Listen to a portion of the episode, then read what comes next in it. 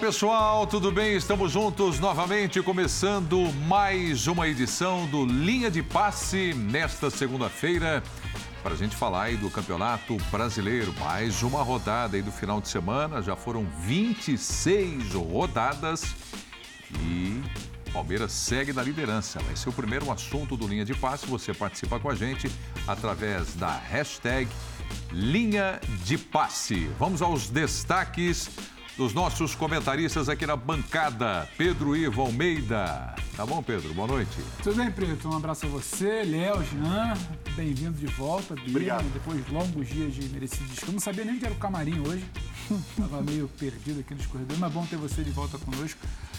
Ô, Jean, o Preto, eu queria mudar, queria pensar algo muito diferente que vai ser debatido, mas destaca é. o Palmeiras. Destaca o Palmeiras pela vantagem ampliada, porque a gente senta aqui no sábado, na sexta, e tenta fazer uma prévia do que vai ser o confronto pela liderança. Senta no sábado e ressalta que o Palmeiras venceu, o que, que vão ser os jogos de domingo. E no domingo, um concorrente direto, suposto concorrente mais forte, não o segundo colocado, mas o Flamengo, tropeça. Então é muito difícil passar longe do que o campeonato começa a se desenhar, pelo que o Palmeiras consolida de vantagem pelo que o Flamengo não entrega ou não consegue entregar no momento de resultado e foco também.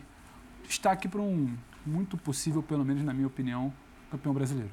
Aparece um novo vice-líder né, do Campeonato Brasileiro, o Internacional, do Mano Menezes. É um assunto que aí, no decorrer do programa, a gente vai mergulhar nele também. Tudo bem, Birner? Tudo bem, Preto. Quer dizer que o senhor ficou afastado um tempo aí? Ah, mereci. É, na verdade, eu tive alguns dias de descanso desde quinta-feira. Como todos nós merecemos, é, né? Aproveitei, inclusive, vendo muito futebol.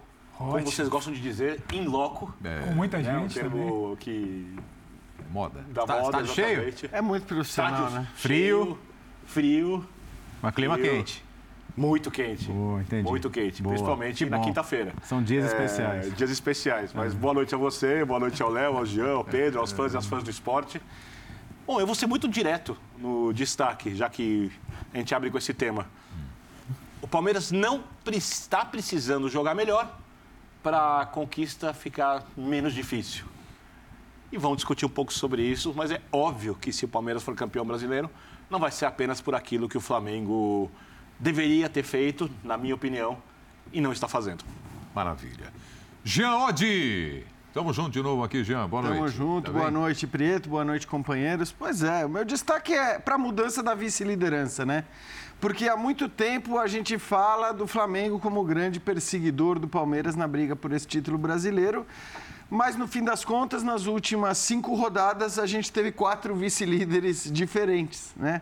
Flamengo, Fluminense, Corinthians, Internacional agora. É, então é o Internacional que também está na briga, que não pode ser descartado, mas evidentemente a cada rodada que passa e que essa distância se mantém ou até aumenta, como foi o caso na última rodada, é, o título se aproxima mais do Palmeiras. Agora, esse papo de que já é campeão, eu sempre faço o exercício, eu brincava ontem com o Pedro, né? Se na próxima rodada o Palmeiras perde e o Inter ganha, o Flamengo ganha. Abriu. A gente vai falar que o campeonato está fechado? Não. Não, vai falar eu que está aberto. Então, uhum. eu não vou, eu vou segurar esse exercício de ansiedade que muitas vezes a gente tem nos programas é, para dizer que o campeonato está fechado. Evidentemente está aberto, mas cada dia que passa, a vantagem uhum. do Palmeiras de fato é melhor. Só um detalhe, antes de tocar para o Léo, mas você concorda comigo que depois dessa rodada a chance ficou um pouquinho maior? Claro. Já era grande, ficou um pouquinho maior. Rodada, claro, né? porque aumentou Perfeito. a pontuação, uma rodada a menos. É. Perfeito. E convenhamos, o, o, nesse momento, o terceiro colocado é mais forte do que o vice-líder. Por mais que o Inter, acho que esteja fazendo por merecer entrar nessa briga. Desculpa, é. Léo, por antecipar. Sem problema. É como se o Palmeiras estivesse aí na 29 rodada já do Campeonato Brasileiro, né? Bertozzi, tá Tudo bom, bem? amigo? Tudo Boa bem, noite. Preto? Boa bem? noite. Boa noite para companheiros, para fã de esportes. Aproveitei a folga também como Birner não fui ao estádio, que é, nesse momento ótima notícia. E diz, não, dizer para pro, cada um dizer, com, suas realidades. Dizer pro, dizer pro fã do esporte que é, é, para quem está na frente, esse campeonato que é uma maratona, a cada vez que você olha para trás e não vê o adversário mais perto, a cada vez que você olha no retrovisor e não vê alguém crescendo ali, é que é uma corrida de Fórmula 1, cara. Você está ali com 10 segundos de vantagem. A cada vez que você tá ponta na reta, não vê ninguém, você fala, bom, é uma volta a menos, eu preciso administrar aqui. Então, acho que a situação do Palmeiras é essa. Você olha para a próxima rodada, quem é mais provável de perder? O Palmeiras, que recebe o Santos, agora trocando de técnico. O Flamengo, que tem um Fla-Flu, ou o Inter, que tem um jogo chato fora de casa com o Atlético Goianiense, desesperado na luta contra o rebaixamento. Talvez o Palmeiras seja o menos provável de perder dos três. Então, quando você olha para a tabela daqui para frente também, é muito difícil você imaginar. É, também acho que isso já é campeão, não existe. É, é, a gente tem que respeitar o futebol, tem que respeitar as místicas que o Birner tanto gosta. Claro. Mas o ponto é, é, já estamos no momento em que o Palmeiras não confirmar o título seria o, a, a perda mais grave da história do Campeonato de Pontos Corridos, que já tem duas décadas aí. Acho que nunca um time tão sólido quanto o Palmeiras teve uma vantagem tão boa, faltando agora menos de um terço do campeonato.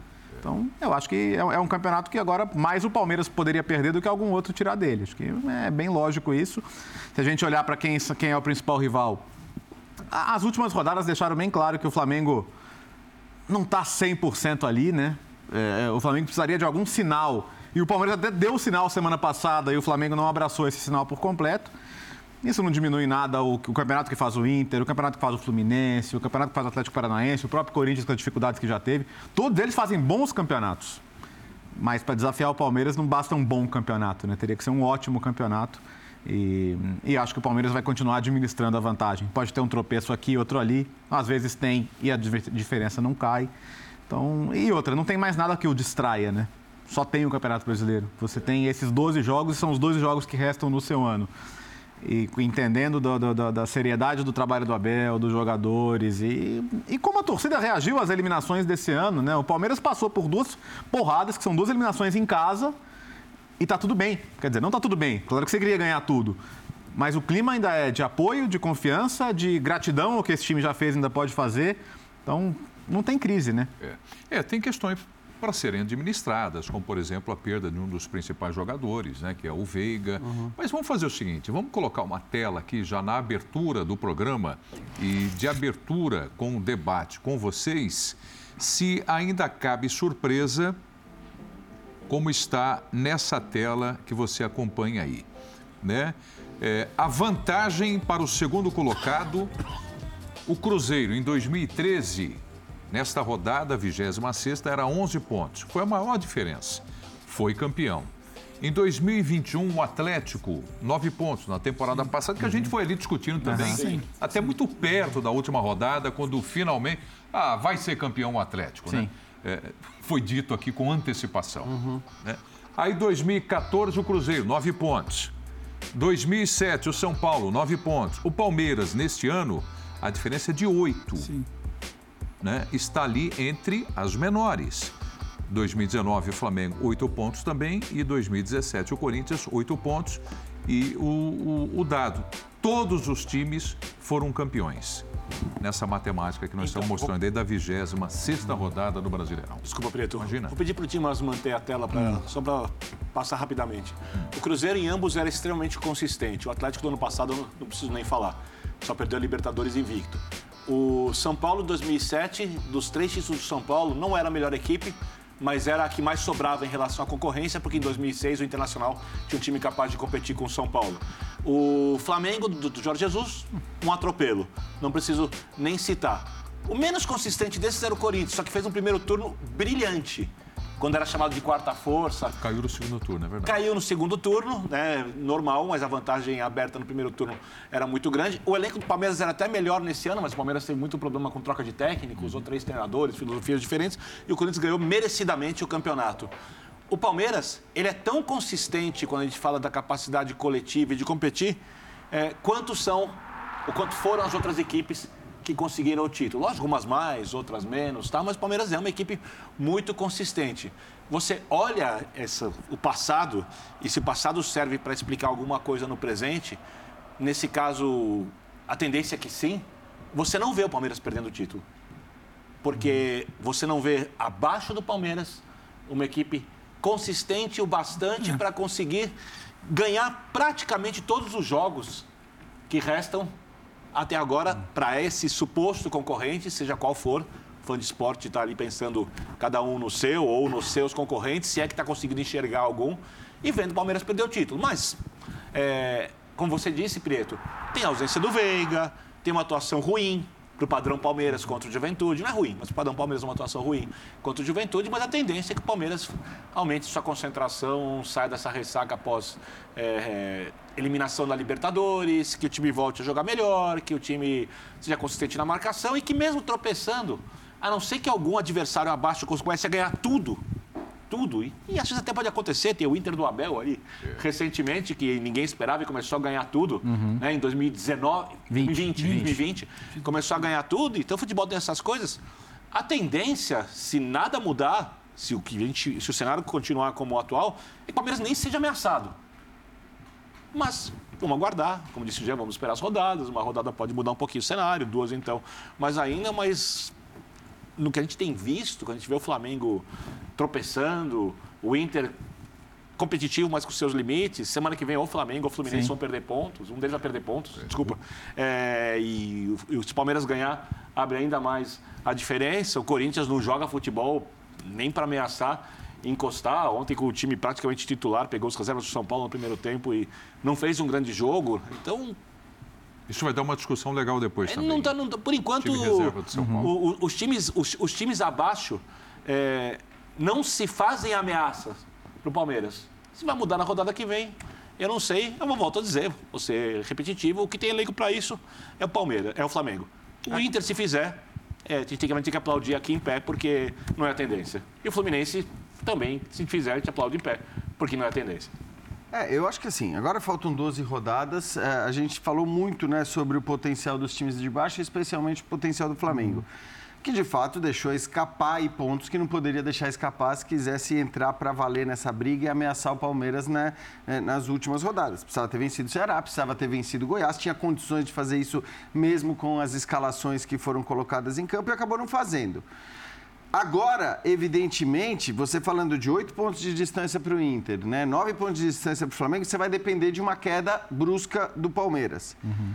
Como disse o Léo, é, o Palmeiras é um time confiável. O Palmeiras é um time que, que para mim, eu nem, eu nem concordo muito que não está jogando bem. Eu acho que é, não está jogando bem pro padrão Palmeiras. É, não, mas é porque eu olho assim, eu Continua acho que às vezes as críticas mas eu vejo assim, a, a, atuação que o Palmeiras teve contra o Atlético Paranaense no jogo de volta, naquele contexto, eu achei que foi uma boa atuação, achei que o Palmeiras jogou muito bem no primeiro tempo, mas para variar, faltou matar o jogo, não conseguiu uhum. matar o jogo no primeiro tempo, e no segundo tempo, dado o contexto, a ausência do Murilo, até criou as suas chances Concordei ali, com tudo até agora. Principalmente com o Dudu. Então assim, foi um bom jogo Perfeito. do Palmeiras na eliminação da Libertadores, foi um ótimo jogo do Palmeiras na eliminação para o São Paulo é, no, no segundo jogo da Copa do Brasil. Então, acho que a, até, desculpa, até por isso. Um dos melhores jogos do Palmeiras, né? Sem dúvida. A eliminação da sem Copa dúvida. Agora, o mata-mata tem essas coisas, né? Acho que assim, é, enfim, o contexto todo do jogo é, leva também o torcedor, como falou o Léo, né, dos jogos, das eliminações, acho que acaba levando o torcedor a continuar aplaudindo, a continuar incentivando,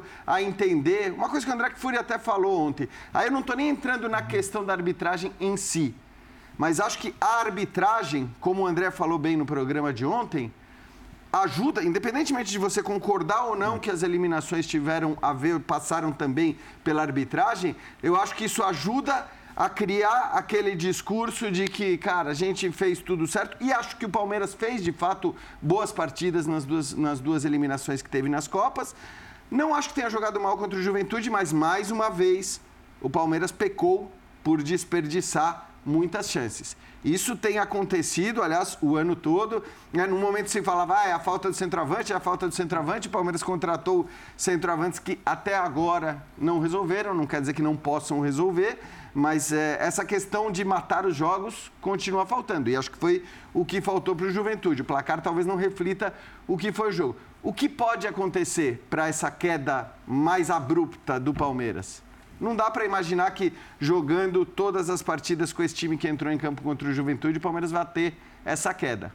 O que pode acontecer é que o Palmeiras, por hoje ter um elenco menos amplo, né, um elenco menos confiável do que já teve em momentos recentes, se ele perde um ou dois jogadores, né, tem esse papo da possível saída do Rony, do Rony. hoje é. essencial. É, se dá um azar e perde um Dudu, um Scarpa machucado tal, é, isso pode mudar completamente a força do time. Porque hoje é um time que depende demais dos seus titulares. Então, eu acho que essa queda abrupta que precisa acontecer para que alguém que vem de baixo seja o outro campeão, é, passa muito por uma não manutenção desse elenco nas próximas rodadas. Agora, a temporada já, desculpa, Pedro, a temporada já teve esses percalços. Quando é vendido o Gabriel Veron, ele está sendo um jogador fundamental para o time. o, Claro. o, o Veiga teve um momento de ápice, mas ele teve é, queda de rendimento e agora lesão. E mal ou bem, no Campeonato Brasileiro, o Palmeiras se segurou. Cito o Danilo também. Sim, Né? também, também teve oscilação. Então, assim, em alguns momentos, por mais que o Palmeiras dependa muito do seu, do seu 11, acho que isso é indiscutível para quem vê o time jogar, teve que superar algumas questões, né? É, superou, mas tendo sempre o 12 jogador, né? Então acho que você citou bem o Verón. Aham. O Verón era o cara que qualquer um que machucasse do quarteto ofensivo era o Verón que saía do banco e entrava no time. Fez esse, falta na- esse cara não tá mata-mata. mais. É. O Veiga não tá mais. Tá fora da. Então você já perdeu dois. É por isso que eu digo, você tem uma, uma ameaça de O perder Rony o voltou faz terceiro. pouco tempo. E o Rony tem essa questão, né? Da, Verdade. da tal proposta. Eu acho que, eu acho que todo, todo debate aqui, que é a corrida pelo título, ele passa por exercícios que a gente faz. É, pode acontecer, pode acontecer. Se não tiver, se vier a perder algum jogador importante, porque o elenco hoje já não é tão amplo como o Jean citou, a gente está sempre fazendo um, exercício de imaginação de coisas que não se concretizam. A gente imaginou o time alternativo do Flamengo pode decolar, foi quem mais se aproximou. O time alternativo fica um pouco desfigurado e cai. Pode ser que o Flamengo, pelas mãos do Dorival, com o time principal no brasileiro, o time principal no brasileiro não entra. Pode ser que um Corinthians, pela força de, enfim, ter Renato, Roger e Yuri, encaixa minimamente? Não, o foco é em Copa. Então, a gente passa muito por exercícios, por suposições. Quem está executando? Palmeiras. Porque a mínima suposição que a gente fala na semana passada é e se o Palmeiras sentir o baque da eliminação? Aham. Sentiu um pouco no início do jogo, mas confirmou o resultado. E contra o Juventude era para fazer resultado. Não era para debater se foi bem, foi mal, foi brilhante. Ah, eu, eu, fa- eu faço, eu faço, o para, eu, eu- faço o paralelo do jogo Atlético e Inter. É. Exato, você falou, lembrei desse jogo, exatamente esse jogo. sábado. É, é que ali era mais complicado o jogo, né? Sim, mas era, Ali era o um jogo em casa, jogo, de, um é- baque é e tinha que ganhar de qualquer jeito. dá brecha, não abre o debate. Então, assim, É. a gente faz muitos exercícios enquanto o Palmeiras vai confirmando. Acho que foi o Jean que, que citou mais ou menos algo parecido. A gente não pode também cair no erro do não, mas é porque o Inter não é tão confiável, o Flamengo não confirma. Não, o Palmeiras confirma o seu. Não é só que os outros não fazem. O Flamengo não brilhou no início do campeonato, o Palmeiras ali fazia a sua tabela. O Inter não brilha no primeiro turno, o Palmeiras ali fazia o seu resultado. O Flamengo oscila agora, o Palmeiras mesmo oscilando na temporada faz o seu resultado no Brasileiro. Então assim, o Palmeiras é quem nos dá motivo para falar tudo que a gente está falando aqui na mesa. Quem entrega fatos para a gente hoje no campeonato? O Palmeiras.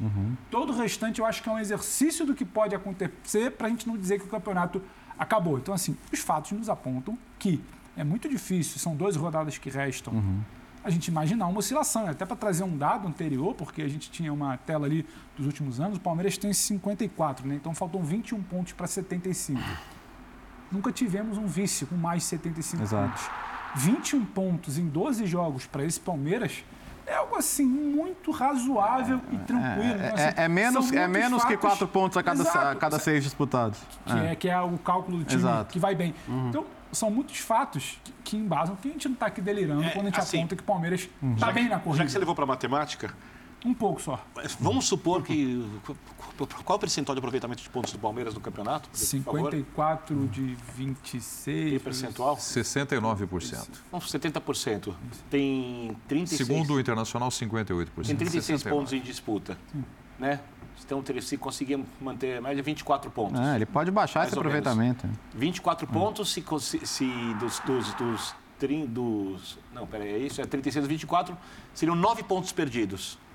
O segundo colocado, se mantido o percentual, tem que ganhar todos os jogos até o final do campeonato para entrar na briga. Sim. É. Se Tá, for mu- tá, pra- pra- pra tá- tá muito bem encaminhado. É, Você vai é. ser campeão, não sei, mas tá muito É, e, bem aí, e encaminhado. aí você pode até usar a, a questão né, do. Ah, o, o Palmeiras. O Palmeiras tem três jogos complicados fora de casa. Sim, o último é contra o Internacional fora, tem jogo contra o Atlético Mineiro fora e o Atlético Paranaense fora. Mas também é bom dizer, o Palmeiras não perdeu nenhum jogo fora de casa até agora no Campeonato Brasileiro. Verdade. né? Então, assim, as suas duas derrotas aconteceram no Allianz Parque contra o Atlético Paranaense e contra o Ceará na primeira rodada, né? naquele jogo logo depois da final do Campeonato Paulista. Então, é um time que de fato tem perdido muito pouco. E mesmo tendo três jogos fora de casa complicados contra esses adversários que eu citei, é, é, um time que não perdeu nenhuma ainda como visitante no Campeonato Brasileiro. É, é, é um sinal de, acho que, de, de, de, um time sólido, de um time confiável, né? Como a gente já cansou de falar por aqui, de um time que sabe o que faz e sabe reagir a diferentes é, condições num jogo de futebol, a diferentes momentos. É um time que não perde a cabeça. Então, claro que é um time muito confiável. Por isso que eu digo que eu só, eu só acho que pode haver uma queda mais brusca ou um, uma queda de rendimento eh, considerável no número de pontos ou nesse aproveitamento se o Palmeiras perde muitos dos seus titulares. Porque houve um tempo, e não faz muito tempo, em que o Palmeiras mudava quatro, cinco dos seus titulares e as coisas não se alteravam muito. Isso ainda pode até acontecer com o Abel isso ou não? Não, eu acho que assim, eh, se, você, se, isso acontece na defesa, é, o problema não é tão grande assim, por mais que o Gustavo Gomes, claro, seja uma peça né, insubstituível. Uhum. Mas você tem ali bons zagueiros, você tem bons laterais. É, eu acho que o Gabriel Menino no meio-campo está entrando. Agora, lá na frente, ali é muito difícil. Por isso que eu disse: ah, Dudu, Scarpa e Rony esses caras precisam estar presentes o tempo todo, porque hoje ele já não tem o Veiga, né? O Tabata já virou ali uma, uma alternativa ao Veiga, parece ser o cara que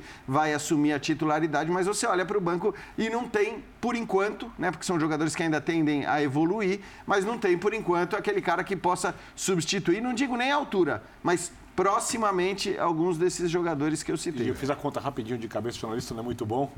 36, 70% de pontos, dá 25, alguma coisa, acho que 25,6. Não Ou seja, é, com 25 pontos, se o Palmeiras fizer os 25 pontos, só o Inter pode buscar se ganhar todos os jogos. É. Esse é o melhor momento do Palmeiras com o Abel Ferreira. Palmeiras, o, o Abel faturou duas Libertadores da América, ganhou o Campeonato Paulista hum. e, e, agora próximo aí de uma difícil. conquista do Campeonato Brasileiro. É o melhor momento ou não? Pedro, momento e futebol. Eu acho que o melhor momento é quando você ganha o bicampeonato da Libertadores, porque é uma coisa o, talvez, o, talvez o ápice ali. Mas é a melhor temporada de futebol processo. da equipe. Agora, de bola, de bola. Essa é a questão. Quando, a gente, quando, quando o Palmeiras é bicampeão da Libertadores, Bini, vira a página 2022. Sempre aquela. O que a gente espera do Abel agora? O que a gente espera do Palmeiras agora? Acho que todo mundo falou. Agora a gente quer ver esse time jogar um pouco mais com a bola no pé que ele é estrategista, que ele é vencedor, que o trabalho fica cada vez mais sólido, a gente já sabe. E o Palmeiras começa a te entregar variação, bola no pé, uhum. eu perco um jogador, eu puxo outro para cá, eu começo a desenvolver talvez gente que eu tinha perdido, porque se questionou muito como se iria recuperar o Gabriel Menino, como é que você teria, enfim, o Gabriel Verão depois de muita lesão, de muito ponto de interrogação. Então, se a gente quiser reduzir o debate a título, que nada, foi eliminado semana passada. Uhum. A Copa... Mas não é isso. É sobre repertório. Acho que depois de quase dois anos de trabalho, o Abel não tem nem dois anos de trabalho. O tanto que ele já fez.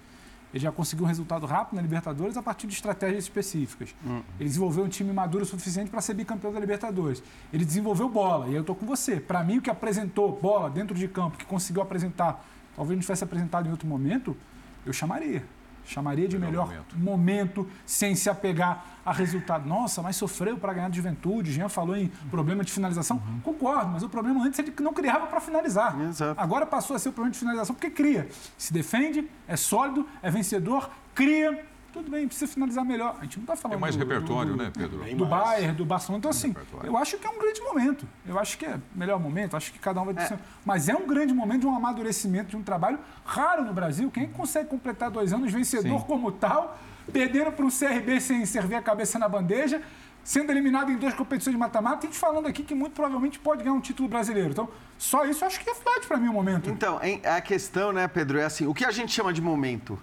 Porque no futebol europeu, por exemplo, quando você fala em momento, você não está falando de uma semana ou duas. Você está falando de pelo menos dois meses, três é. meses tal. O correto, eu acho que quando a gente fala de um trabalho de três anos, quando a gente. De uma temporada? Comparar, compara momentos, a gente tem que falar da temporada.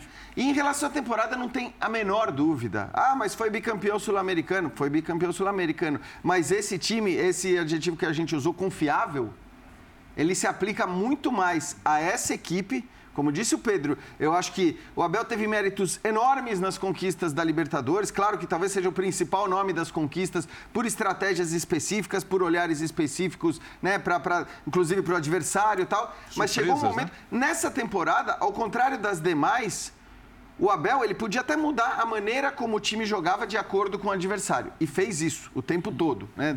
O adversário mais forte jogava de um jeito, o adversário mais fraco de outro. Só que o time dele era sempre o mesmo. Nas temporadas passadas, ele mudava o time dele, olhando para os adversários. Uhum. Então, é, isso é consequência do quê? Ele encontrou um time, um time titular. E esse time titular do Abel, que agora já não jogará mais exatamente os 11 por causa da lesão do Veiga, mas esse time titular do Abel é indiscutivelmente o melhor time, né, entre os três, vai, de 2020, o de 2021 e o de 2022. Esse é o melhor, é o time mais confiável. E acho que se ele vencer os pontos corridos, isso reflete um pouco, né, o que é esse campeonato. É porque eu tendo, eu tendo a acreditar até pela questão da consistência que exige um campeonato, que a Liga, um campeonato de 38 rodadas, é muito mais atestado do nível de um time, muitas vezes, do que as Copas, né? Sim. E falo isso até, até mesmo, não estou falando só de América do Sul, não, mesmo em Champions League. É, claro. Quantas vezes um, um time ganha Champions League sem ser indiscutivelmente o melhor? Várias. Eu acredito que até Copa do Mundo também. É, Copa do Mundo, é, pode acontecer. Agora, num campeonato todos contra todos, 38 rodadas, ainda mais no, no, Brasil, que o calendário é tão desgastante, tão puxado, é um campeonato de 38 jogos condensado em praticamente meia temporada. Então ali você tem que mostrar realmente nível, repertório, capacidade de adaptação a diferentes contextos, porque isso que o Gê coloca de momento. De fato, assim, o, o que, que, é momento? É o, é o, setembro? São os últimos cinco jogos? Ou é a temporada? Temporada. Como, né? Então, como temporada, acho que não dá para discutir. Basta olhar para o campo. É, aliás, é o que a gente a falava do Atlético é, é, na, no ano passado. Sim. Né? Quando a gente chegava no fim da temporada discutindo ah, qual é o time mais confiável, qual é, é o melhor time na temporada passada. Foi o Atlético. É. Foi o Atlético na temporada. Eu acho, eu acho que e explica... ganhou o campeonato por pontos corridos. Eu digo a temporada, inclusive foi eliminado falar... da Libertadores de maneira invicta. É, se fosse citar momento com recorte, seria há dois meses o melhor momento do Palmeiras. Uhum. Que estava na Copa do Brasil, jogando um bolão, Sim. Libertadores da América uhum. e liderando o Campeonato Brasileiro. E, e, e qual foi e... a temporada pelas mãos do América que o Palmeiras brigou, briga, de fato, pelo Campeonato Brasileiro. É essa. É, eu acho que uhum. atesta, dentro do que o Léo fala. Uhum. Como o Flamengo foi em 2019, como o Galo foi no ano passado, uhum. como o Palmeiras teve muitos problemas, teve quem questionasse. A gente estava debatendo, fazendo pré-jogo de, de final Palmeiras e Flamengo, o Jean estava lá. Não tinha uma certeza sobre aquele Palmeiras. Hoje, independente do duelo, você entende o que aquele time pode entregar. Ah, uhum. tem a situação da Arena da Baixada, tem o gol no final mas o Palmeiras não fez uma partida ruim no mata-mata. Você sabe, e é muito difícil você vencer o Palmeiras. O Léo lembrava, né? É. Eu acho que essa é a grande questão. brasileiro. Sim. Acho que isso responde parte da pergunta. Com altos é, então... e baixos no nível melhor, falando do padrão Palmeiras, não estou comparando com outras equipes. Óbvio que o Palmeiras está no se colocar o Flamengo aqui no melhor do Flamengo, não. A média do futebol brasileiro.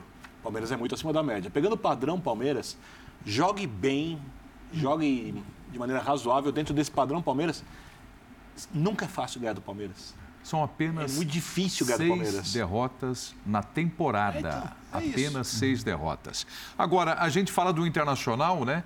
Vice-líder do Campeonato Brasileiro, com o Mano Menezes, que deu uma ajeitada muito legal na equipe.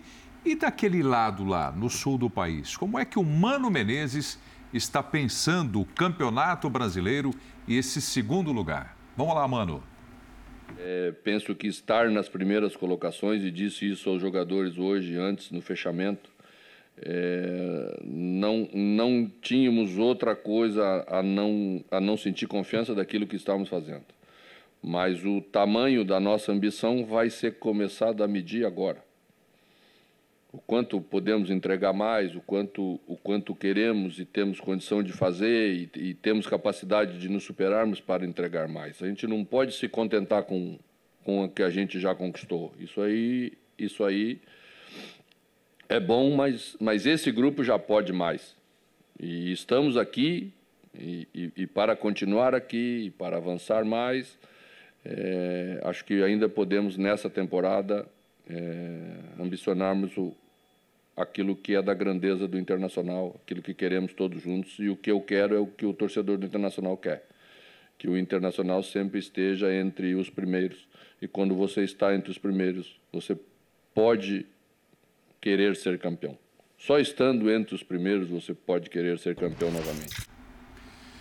É para brigar pelo título, impacto de Mano no comando, então números aí do técnico com o Internacional. 11 vitórias, 10 empates e 3 derrotas. Ele estreou na terceira rodada, vencendo o Fluminense no Rio por 1 a 0. O aproveitamento dele também é alto, é de 60%. E aí eu coloco o seguinte para vocês é, uma avaliação desse trabalho, o tamanho do Mano Menezes no futebol brasileiro, dirigindo o Internacional. É, um campeonato, como o Bertozzi colocou aqui, não é fácil. Você lida com uma série de questões dentro de um campeonato de pontos corridos, uhum. né? enfrentando todos os adversários. É planejamento. E dentro desse planejamento, o Mano também passou por uma gestão de crise que foi aquela greve dos jogadores Sim. que se recusaram a ir para o treino. Uhum. Né? Enfim, ele superou tudo isso e o time, surpresa ou não, segunda posição, Bertozzi. E também uma eliminação traumática, né? Porque uh, o, o, Inter matematicamente está na briga pelo brasileiro, mas a grande chance do título de título do Inter no ano era a Copa Sul-Americana. E é um torcedor que Tá carente nos últimos anos de, de, ver o Inter ganhar algo importante. Quando você conversa com o Colorado, ele fica com aquela, com aquela confiança desconfiada, porque ele, ele lembra de 2020, ele lembra como chegou perto, como foi frustrante perder daquela maneira, né? No último lance que poderia ser um lance de gol de título. Mas eu acho que ele, tá, ele, ele é capaz de reconhecer que o trabalho é bom. E, e o Inter, é, é, ele sabe que o Mano trabalha assim, ele, ele começa a arrumar de trás para frente, ele tem que arrumar primeiro a defesa para depois arrumar o resto. E o Inter está ganhando meios ofensivos também. Se pegar o placar do Cuiabá mesmo, é um placar que não reflete o jogo. O Inter é. tinha que ter feito mais, o Inter produziu para mais. Né? O Inter finalizou mais, é, desperdiçou oportunidades de fazer um placar mais confortável. Mas isso é em contrapartida a momentos em que pouco criava. Então eu acho que o Inter é, é, arrumou primeiro a casa de trás para frente, como ele faz, mas você vê o time ganhando recursos ofensivos também, recursos para fazer, fazer os jogos ficarem mais fáceis para ele. Então eu acho um belo trabalho. Assim, esse porém da Sul-Americana não, não, dá para tirar esse asterisco, né? É, era uma grande chance, é uma frustração que foi enorme. E a maneira que o Melgar depois foi batido amplamente na semifinal, né? Sem graça. A, a, é, é, não teve, não teve disputa praticamente. Acho que aumenta um pouco essa dor, né? Mas já foi. Não dá para olhar para trás, não dá para jogar aquele confronto de novo. Então, o que o Inter pode fazer é tentar terminar o melhor possível no brasileiro. Eu, entendo essa, essa situação do torcedor, que você quer sonhar, né, cara? É, é, o que o Mano está falando é real. Você está no campeonato, você tem que pensar no máximo possível. Você não vai pensar em dosar o próximo jogo. É ganhar o próximo, ganhar o outro, ganhar o outro, ganhar o outro, ver onde você vai acabar. O Inter tem condição de ganhar todos os jogos? Acho difícil mas eu acho o trabalho positivo, tanto que o contrato foi justamente renovado, né? Acho que a perspectiva de o Inter nos últimos anos tem sempre começado fazendo uma grande aposta, apostas que não tem dado certo, uma inovação, é, inovando e tal. E acho que agora, não, assim, dá estabilidade, capacidade de planejar, de arrumar a casa e, e tentar e Começar com expectativas. E é né? entender, né, Lé? É entender que a ideia é essa. Não é que se não bater campeão, se cair de segundo para quarto, não, que deu é tudo isso. errado, porque prometeu que ia brigar pelo título. É legítimo ele falar ao torcedor dele, depois de uma sequência uhum. de vitórias, e assumir a segunda colocação, que ele sonha com o título. É legítimo. A gente não pode impedir nada nem ninguém de sonhar. E acho até que se fosse, por exemplo, um campeonato como aquele de 2020, que o Inter teve a sua arrancada, é. onde a gente ficava ali, a cada semana era, uma, era um time que não queria ser líder, né? Um time que entregava para cá, o um time entregava uhum. para lá. O São Paulo, quando perde a ponta, fica aquela coisa, São Flamengo que não era brilhante, mas vai assumindo aqui. Era o campeonato de quem não queria ganhar. O Inter chega. O Inter dessa vez tem um clube que quer muito ganhar e caminha para tal. Tem um clube ali. Talvez o grande problema do Inter pode parecer óbvio, mas é que tem o Palmeiras esse ano tivesse um Palmeiras em 2020, ele não teria sonhado ficado tão perto. É. Aquela coisa de por centímetros, última rodada, penúltima rodada. Dessa vez tem o Palmeiras. Talvez não consiga chegar na última rodada, no tal falado confronto direto contra o Palmeiras. É a última uma, rodada. É a última rodada. Última uma rodada. possível no final, porque tem o Palmeiras esse ano. Agora, o Inter faz o que lhe cabe. O Inter faz o que lhe cabe.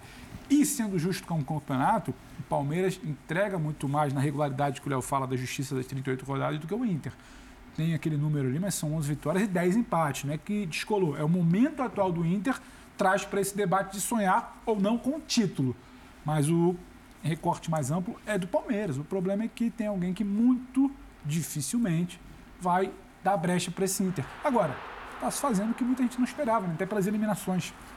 É, eu acho que, assim, independentemente né, de, de, brigar pelo título, de chegar à disputa do título ou não, acho que o fato da gente estar tá discutindo isso nesse momento da temporada já é algo que, que merece os elogios, pelo menos o, que faz com que o Mano Menezes mereça os elogios, porque não, não dava essa pinta. E é claro que não dá a pinta, você olhando para os melhores momentos do Palmeiras na temporada e para os melhores momentos do Inter, não, não parece ser possível. Agora, tem essa questão que eu falei em relação ao Palmeiras.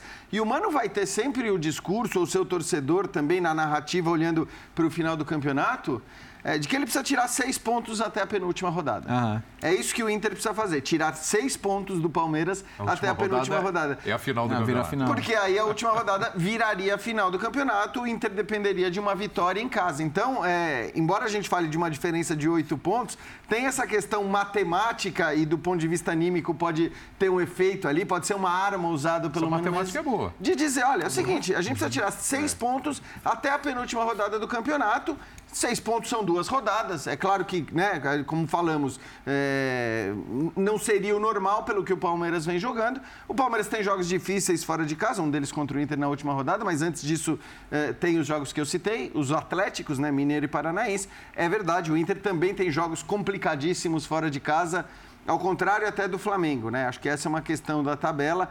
Ao contrário do Flamengo, que pega adversário. O mais difícil que o Flamengo tem fora de casa é o próximo jogo fora de casa, que é contra o Fortaleza. De resto, são todos times ali, mais na parte de baixo da tabela. Na verdade, o América está à frente do Fortaleza, mas hoje talvez seja mais difícil pegar o Fortaleza uhum. do que o América fora de casa. O Inter tem jogos fora contra o Flamengo Atlético e contra o São Paulo. É o próximo. Atlético Goianiense, depois o Bragantino e depois o Santos. Isso. Falando assim dos próximos três jogos do Internacional. É, e depois tem essas partidas que são duríssimas, né? O São Paulo eu não vi exatamente em que data cai, em que momento cai. É, né, porque se for, sei lá, o jogo antes da Sul-Americana, Sul as coisas mudam. É, mas o jogo contra o Flamengo fora também, enfim, são, são jogos difíceis também. Mas é o que o Mano disse.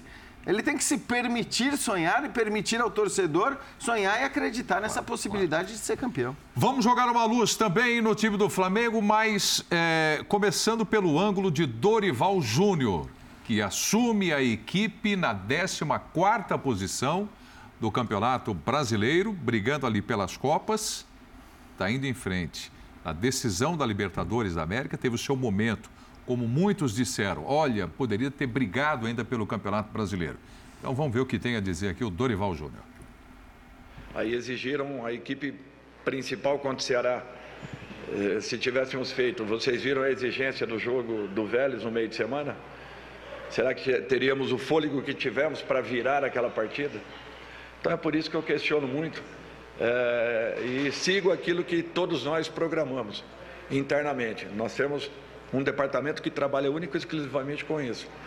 E nos respalda em todos os aspectos, em todos os sentidos, com muitos dados, para que nós possamos colocar em campo a melhor equipe possível. E que na semana seguinte ou na rodada seguinte nós tenhamos também uma equipe preparada, tão quanto a que esteve em campo hoje, na quarta-feira, no domingo anterior.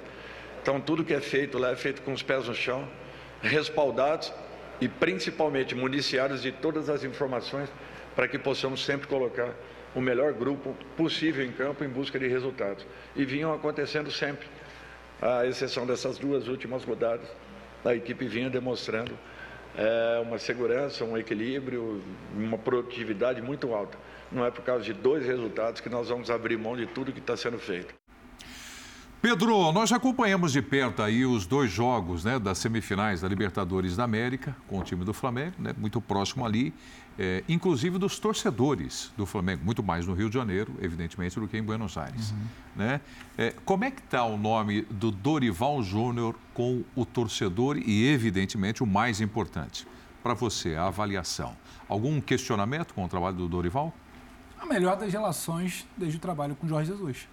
Ceni não passou perto, Domi não passou perto, Renato Gaúcho não passou perto, então é lua de mel. Eu acho que sempre fica alguma coisa por preferência pessoal, podia ter escalado fulano nesse jogo, poxa, mas a gente podia estar ali. Mas o que acontece com o Flamengo no Campeonato Brasileiro não é algo que a gente deva atribuir ao Dorival Júnior, é uma conta que está sendo acertada agora lá pelo campeonato. Uhum. E aí, o que queria do Paulo Souza, o que o Paulo Souza entregou, quero brigar no Campeonato Brasileiro, quero passar a temporada de reformulação.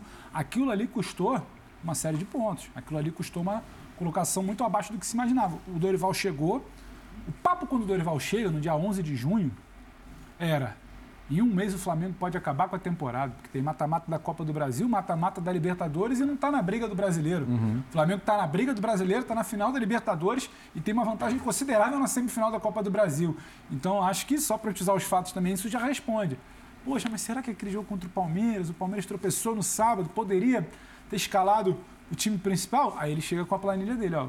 Estou aqui me baseando em dados, o nosso departamento de saúde apresenta dados, então assim ele está ele tá calçado, ele não tem exatamente muito o que, tá o que falar. Sim, muito. Então, assim, eu acho que a avaliação, momentaneamente, o torcedor ali no calor da emoção de um jogo que não ganha, Ceará, Goiás, Palmeiras, ele pode pensar, eu teria feito diferente, porque depois que veio o resultado, todo mundo tinha a fórmula pronta, né? Uhum, Muitas uhum. vezes a gente tem que tomar cuidado para não embarrar isso aqui também quando a gente emenda ali no jogo. Mas ele sabe muito bem o que ele está fazendo, ele entrega resultado, ele tirou o Flamengo, ele mudou a temporada do Flamengo. Ele muda a cara do Flamengo na temporada, era um Flamengo de muitos questionamentos até a chegada dele. É no Flamengo que você explicitava bagunça. O cara encontrou o time no café da manhã e dirigiu o time no jogo da noite. Uhum. Então era uma zona. O Dorival, o Flamengo não sabe o que quer. Foi buscar o Dorival porque só tem ele no Brasil. Podia ter buscado.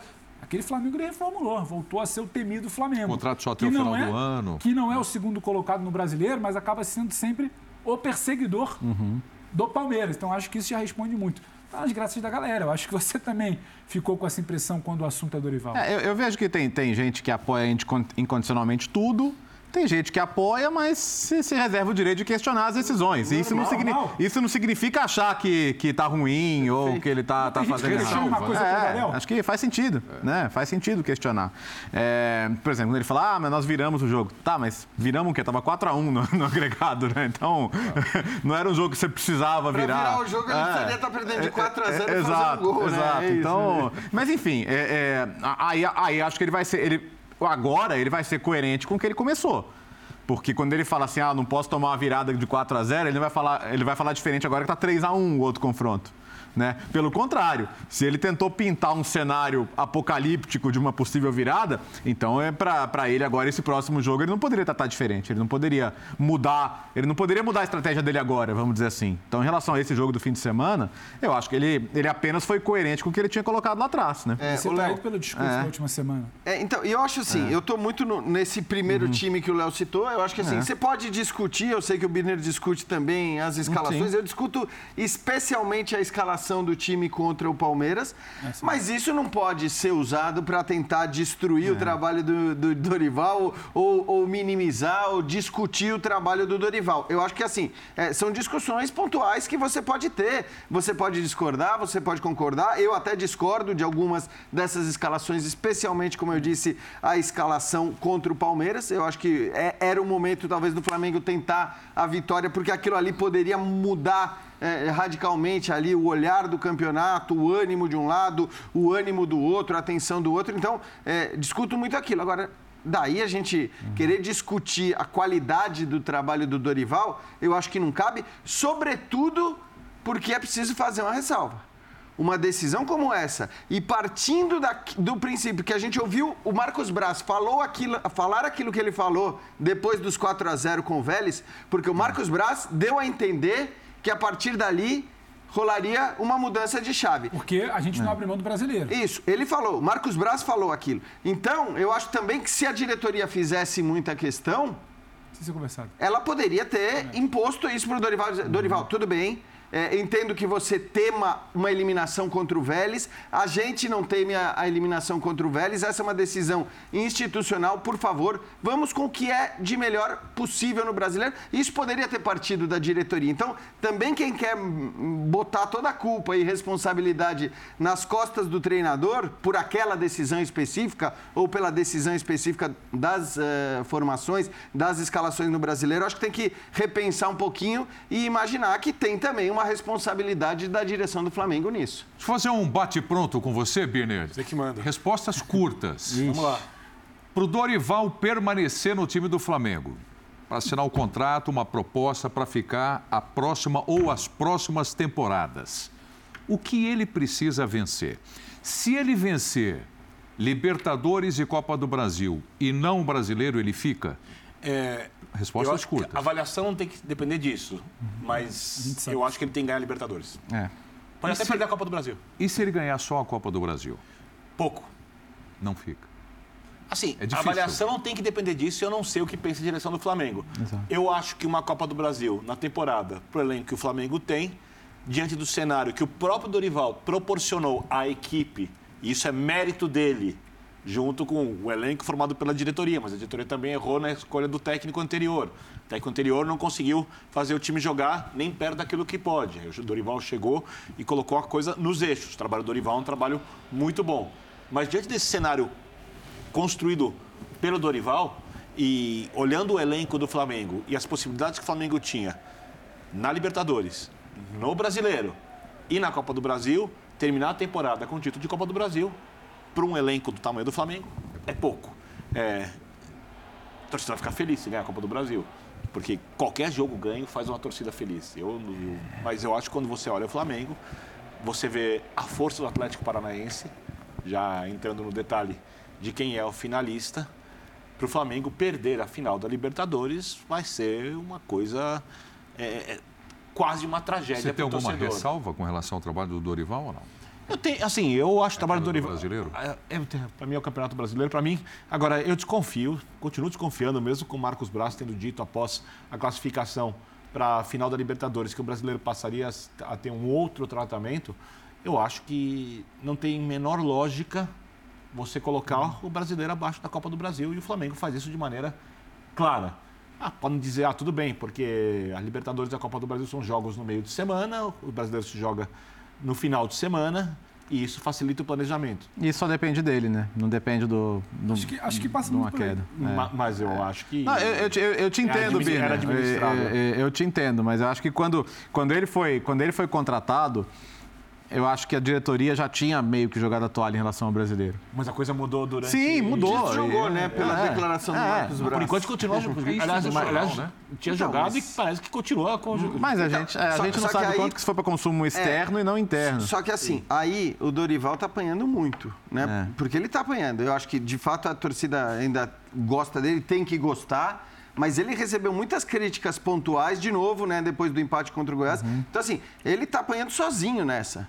Então, eu acho que se houve uma decisão em conjunto Seja comunicado. com a diretoria que o Marcos Braz sente lá e diga, né? E diga, olha, é o seguinte, a gente tomou essa decisão em conjunto, não queremos a responsabilidade. Agora, claro, tem um monte de Não- fatores. não me surpreende Tem um monte fazer. de fatores, eu não vou nem citar aqui porque eu acho que isso eh, não é nem permitido por uma determinada legislação, mas tem um monte de fatores que talvez faça com que certas figuras também É porque- não assumam responsabilidades Extra- negativas nesse momento, né? Daqui a um Eu mês, seguinte, mais ou menos. a gente- chegamos num ponto que, estrategicamente, pro clube, a melhor coisa a se fazer é algum dirigente, seja qual for, sentar e falar assim: nem que não tenha acontecido, nem que não tenha acontecido, é, nós priorizamos as Copas.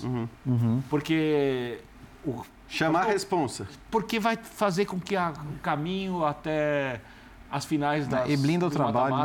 seja um pouco mais tranquilo para o treinador e para os jogadores. Eu, eu acho que era de pensar no clube. Mas aí vamos Qualquer dirigente que tenha, digamos, peso para falar sobre isso, seja qual for, seria o ideal pro Flamengo. Mas aí vamos dar um passo atrás. Mesmo que não tenha acontecido isso numa conversa interna, até acho que aconteceu, mas mesmo que não tenha Mas aí acontecido. vamos dar um passo atrás. Qual foi o momento que um dirigente do Flamengo veio a público para falar de algo desconfortável? Ah, e tem outro ponto, né? Se, se amanhã perde a Libertadores, aí é capaz de algum dirigente falar, é, tá vendo, eu mandei apostar no brasileiro também, né? Queimamos aí não esse. Arthur. É, não- não é ah, não aí dá, não dá, ó, não dá. seria a primeira vez? Ou seria a última vez? Não seria. E, e dentro da pergunta do Prieto, que, que eu acho que é pertinente, é um debate interessante, porque não é óbvio que um bom trabalho de recuperação do elenco em pouco tempo e um título da Copa do Brasil bastariam para manutenção. Porque a gente pega, é, Domi, convicção nenhuma. Foram sim na, na coisa do auxiliar do Guardiola. Sene, convicção nenhuma. Título nenhum bastou para o Sene. Renato. Renato, nenhuma convicção. Não sabe nem como contrataram, nem como demitiram. Paulo Souza, menos convicção ainda, porque pediram uma coisa, não bancaram, É. deixaram o cara exposto e trocaram com a desculpa do não teve resultado e aqui é assim. Dorival, uma perda de final de Libertadores, vão bancar? Ah, o desenho do Acho Flamengo, improvável. o desenho, o desenho dessa diretoria do Flamengo no trato com o futebol não indica isso. E é louco, porque pela. Indica que eles vão É. ser pressionados, eles vão precisar. Eles não assumem. Então, foi alguma foi o Dorival que não tem peso para Libertadores. É o Dorival que tinha tudo, era favorito, o Flamengo muito mais tradição internacionalmente. Então, assim, tudo indica que o debate nunca passa pelo projeto do futebol. O debate sempre passa pela temperatura de momento. E qual vai ser a temperatura de momento, perdendo uma final? E, e é o ônus de construir um elenco tão forte, um time em que o banco de reservas é milionário. É, é o ônus em que, ah, é claro que você saboreia Ganha a vitória, mas a vitória é a palavra péssima de se usar no futebol e que eu não gosto, mas é quase uma obrigação. O Flamengo está obrigado a ganhar a final. Porque ele é o favorito. Mas precisa tomar cuidado com declarações. Lembra a declaração do Renato dos 200 mil? Como? É evidente. 200 E, eu e ele ganho. pagou língua com isso depois. Eu também ganho, E é um dos é? bons motivos para ele ter perdido o emprego depois. Porque o Renato falava, ah, me dá um time de 200 milhões que eu vou lá e ganho. Exato. E ele chegou lá e não ganhou. Mas o, o- ponto é que, assim, se, o- se o Flamengo perde a final com o Dorival, ele, é é ele perdeu a final na qual ele não era o favorito. Vamos falar que o Filipão, com recursos muito menores, deu um, bom- deu um chapéu nele. vamos atualizar então? Vamos. Mais atual, não vamos falar para frente, porque tem Brasileiro, Libertadores, Copa do Brasil. Dorival salvou a temporada do Flamengo? Então, é, eu acho que em relação a nível de jogo, sim. No copo meio cheio, não dá a menor, ah, não tem menor se- dúvida. Se a gente pegar o que o Flamengo jogava antes dele e o que o Flamengo joga hoje, é, é, numa partida seca, vamos dizer assim, o Flamengo é. o time que é capaz de jogar o melhor futebol do Brasil. Melhor até que o Palmeiras, que é líder do campeonato e deve ser um justíssimo campeão Os brasileiro. melhores jogos do Flamengo, sim. Numa partida seca, o Flamengo é o time que é capaz de produzir o melhor futebol que algum time brasileiro pode oferecer hoje. É, e por mais que o elenco seja um elenco que propicie a qualquer treinador fazer isso, convenhamos que a diferença. Fazia isso antes exatamente. A diferença do Flamengo do. Dorival para o Flamengo do Paulo Souza é monstruosa, é gigantesca. exato. É o mesmo time, né? Então, é, de fato, aquilo que o, que o Pedro falou, né, da relação da torcida com o Dorival ser muito melhor do que a relação da torcida com qualquer um dos sucessores é, do, do, do Jorge Jesus, faz todo sentido que seja assim. Porque ele é, sem dúvida nenhuma, pelo menos para mim, ele é.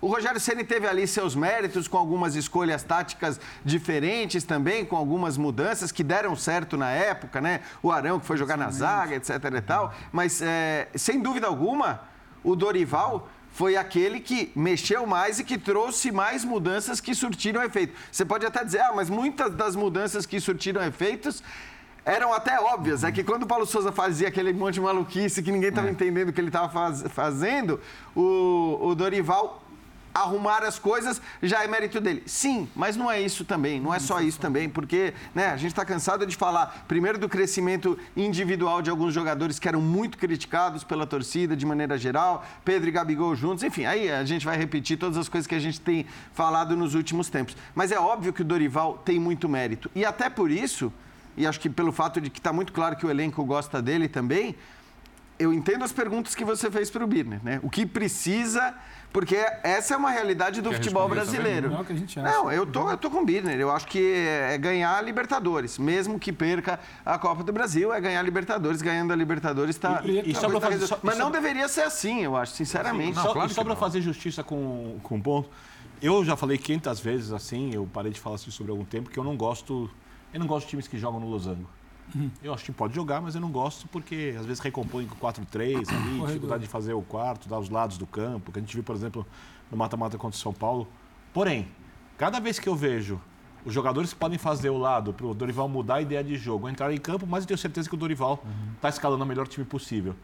Porque o Cebolinha, por enquanto, não é o jogador necessário. O Marinho, a gente sabia que o Marinho teve algumas temporadas muito boas, alternando temporadas ruins, temporadas boas. A gente sabia que o Marinho tinha que repetir alguma coisa parecida com a temporada do Santos para poder ser titular do Flamengo. Não está nem passando perto. É, é louco, Isso. né, Birner? Que. Cebo- no caso do Cebolinha, aquele gol dele contra o São Paulo parecia ser uma coisa libertadora, Sim, né? concordo. De vai, co- agora vai e não, não foi, né? É, E- acho, acho que ainda não, não colou no time também, porque funciona ainda. Sim. E até para for, por exemplo, de repente pensar em jogar num 4-1-4-1, o Vidal, por exemplo, fazendo algumas adaptações ali, por enquanto, não é melhor que nenhum, jogadores que, nenhum dos jogadores que ele tem escalado na equipe principal. Então, quando você olha a escalação, Thiago Maia, João Gomes, o Everton Ribeiro, o posicionamento do Everton Ribeiro, Arrascaeta, o próprio Gabigol, que não está fazendo muitos gols, mas é muito importante na construção, a gente vê isso de maneira cada vez mais clara, nas raras vezes em que ele não atua,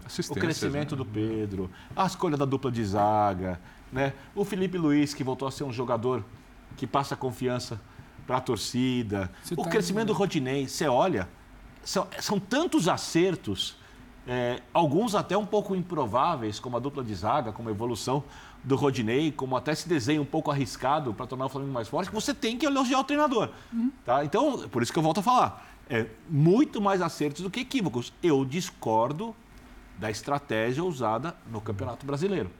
Porque perder o mata-mata faz parte. Sabe? Pro Vélez não faria. O Flamengo era muito melhor. Mas faz parte. É, agora, é, no Campeonato Brasileiro, dá para ter arriscado um pouco mais. Eu acho que o Dorival foi muito conservador e é uma escolha que eu respeito, eu não concordo, mas, mas é... é... É, ele que está lá. É na pele dele que se der errado vai estourar. Ele tem uma né? equipe ali. Ele tem uma equipe ali que está apoiando. É, e, no, e, com todo respeito, a equipe, que é extremamente competente, eu faço um elogio aqui à equipe, mas é, todo mundo sabe que se jogar uma vez por semana, com intervalo de semana, a chance de você jogar melhor é maior do que você jogar domingo e quarta e de repente não jogar na outra semana e ficar alternando isso, uhum. esses períodos entre jogos, isso daí é ciência, então perfeito. A equipe, obviamente, está referendando aquilo que ela tem que referendar. É, eu sei também que se ele tivesse levado alguns jogos do Campeonato Brasileiro um pouco mais a ferro e fogo, entrado com o time principal ou com mais jogadores do time principal, a chance de ganhar seria maior. Ele poderia estar na briga pelo brasileiro, ele poderia sonhar sim em disputar com o Palmeiras o título de campeão brasileiro. Ainda pode, só que a chance agora é bem pequena e ficou muito claro para todo mundo, para o torcedor do Flamengo, que é a terceira opção. É, então eu não concordo com isso, mas no final das contas, acho que não elogiar o que o Dorival tem feito, perfeito. O que alguns flamenguistas dizem é que a ambição dele não está à altura do que o elenco oferece. Ele pegou a coisa andando. É. É, eu acho é que ele gostaria de ganhar o campeonato. Mas acho, mas acho que diz Olha. muito sobre o que o, o que o, torcedor planeja como ideal. Só para te devolver, Preto, você fez uma pergunta lá no início de uhum. por que estaria nos braços da galera. Uhum. E não tem a ver com o resultado, tem a ver com a sua lista, que o Jean falou, que a gente já cansou de falar. Não, acho que tem a ver com chegar à final da Libertadores. Não, não, não tem a, a paz está ali. O agora, resto. Calma, calma. Agora, agora. Não tem a ver com o resultado agora, porque ah, resultado sim. o Ceni teve. Uhum. Resultado o Renato teve no início tem a ver muito que o, o lúdico ali do torcedor do Flamengo, para você entender a cabeça do rubro-negro, é o que a gente jogou em 2019. Nós éramos festejados por um Brasil inteiro. Então, mas tem uma coisa. pelos rivais. A gente precisa resgatar isso. E só quem conseguiu chegar perto foi o Flamengo de agora. Não, mas, não, mas Independente uma... do resultado. Tem uma coisa humana, Pedro. Joga. Vai, com o tempo vai aumentando a distância para 2019. Hum. O impacto daquilo é enorme, mas ele vai diminuindo porque no meio desse período uma tentativa, não dá certo. Claro. A segunda não dá certo. Você é a terceira não dá certo. Quando você tem uma que te leva ao resultado do principal time do, do principal controle do Cotilete e, às vezes, com o futebol que está à altura do jogo bonito que o flamenguista eu quer. Acho, eu acho que é o futebol, não é só o resultado. O a resultado tor... o Rogério teve. Eu, eu, diria, eu diria que o nível de exigência que o Domi teve que lidar, que o Rogério teve que lidar e etc., eles são, foram maiores do que o nível de exigência que o Dorival tem que lidar, apesar de ainda ser muito Sim. grande. Bom, vamos em frente para atender a todos os gostos aqui no Linha de Passe. Nós teremos aí partida decisiva da Copa do Brasil, um super clássico Corinthians e Fluminense. Aí eu olho para vocês aqui, Bertozzi, Jean, hum. Birner e Pedro, e fico imaginando o seguinte: as perguntas que eu vou fazer, quais são as respostas. Mas eu até começaria assim. É. É, não estou perguntando qual é, eu estou perguntando se tem favorito. Lá vem. Tem favorito para vencer esse confronto? Eu, eu acho, acho, que, que bem ligeiramente, leve. bem ligeiramente não. o Corinthians. Eu acho que tem. Por jogar em casa, não, pela, não, pela atmosfera tem, tem, das decisões. É, eu acho que era um confronto muito equilibrado no começo. É, a capacidade que o Fluminense tem de não perder ou vencer no, no campo do Corinthians é a mesma que o Corinthians tinha de fazer lá. É, mas eu acho que é uma coisa meramente de ambiente, meramente de ambiente. Como, Neoquímica, como, né? como, como, como, equipes, assim, acho que os dois têm, têm suas virtudes, têm seus defeitos. Acho que ninguém vai abdicar do seu estilo no jogo da volta. Se você me perguntar, por exemplo, você acha que o Fluminense é um time que vai, vai se retrair, vai abrir mão de ter a bola, vou te falar que não. Acho que o Fluminense vai tentar fazer o jogo dele. Onde você acha que o Vitor Pereira vai posicionar o sistema de marcação, em princípio? Eu não acho que ele vai tentar marcar no campo do Fluminense. Não acho. Vai tentar roubar a bola na saída de bola do Diniz. Eventualmente, Você mas. acha que não? Eu já acho que sim. É? Pelo que Eu ele acho no primeiro semana. momento, não sei. Tem, Pelo que tem minhas fim de dúvidas. semana e pelo que ele vem vendo nas últimas semanas do trabalho do Diniz. É, em algum Que é muito bom, mas o time Uhum. não está também no melhor E- momento. não, né? não tá. Em, em algum momento, a coisa de uns 10 dias e de duas semanas, antes do que a gente está falando agora do melhor momento, eu achei que se tivesse que apontar alguém, eu apontaria o Fluminense naquele momento. Uhum. Só que aí você começa a acompanhar o Fluminense dos últimos jogos. O Fluminense do fim de semana, contra um bom time que é o time do Fortaleza, Sim. e que o Voivoda surpreende e sim sobe uma marcação no início e complica demais. Complica demais pro Fluminense. E aí você é o Vitor. Você olhou aquilo ali. Eu sou. Não é uma. Pereira. É, não- Você, não caso mentiu. você fosse o Vitor corintiano. Muito você mais olha- grana, né? Você olha aquilo ali, você tem o jogo em casa. Não é o melhor momento da saída de bola. Não é o encaixe de antes, porque troca um volante. André tem que sair. André muda o lado quando tem a bola. André troca de lado. E é um problema não ter o André, central. né? Nossa. É um O problema. Voivoda pressionou. Ninguém imaginou que ele fosse pressionar. Criou dificuldade. Por que, que eu não penso, por que, que eu não penso nisso inicialmente em Itaquera? Então eu acho que o Pereira, Vitor Pereira, pode sim, não o nosso, o Pereira, pode sim tentar subir. Subindo, dificultando, aproveitando tal fator Neoquímica Arena, poderia minimamente puxar para lá. Uma vantagem que eu já achei também duas semanas atrás, que era do Fluminense. Então, assim, É, a questão, né, frigir ali, é igual para mim. A questão é que, assim, a gente, acho que a gente discute muito o tal do favoritismo, e é legal discutir mesmo, acho que faz parte, porque é uma coisa que dá um, um- um balanço do que aconteceu até o momento, um momento que os times se enfrentam, mas esse favoritismo, sobretudo quando a gente está falando de uma coisa tão ligeira, tão pequena, ele significa praticamente nada, né? Tem vários exemplos, inclusive, de favoritismos enormes que acabaram eh, caindo por água abaixo em, em- campeonatos importantes. Eu acho que, nesse caso, eu tô com o Léo. Eu, se tivesse que apontar um favorito, apontaria ligeiramente o Corinthians e única exclusivamente pelo fator campo. Porque, para mim, assim, na temporada, o Fluminense, nos seus melhores momentos, jogou muito mais bola do que o Corinthians nos seus melhores momentos.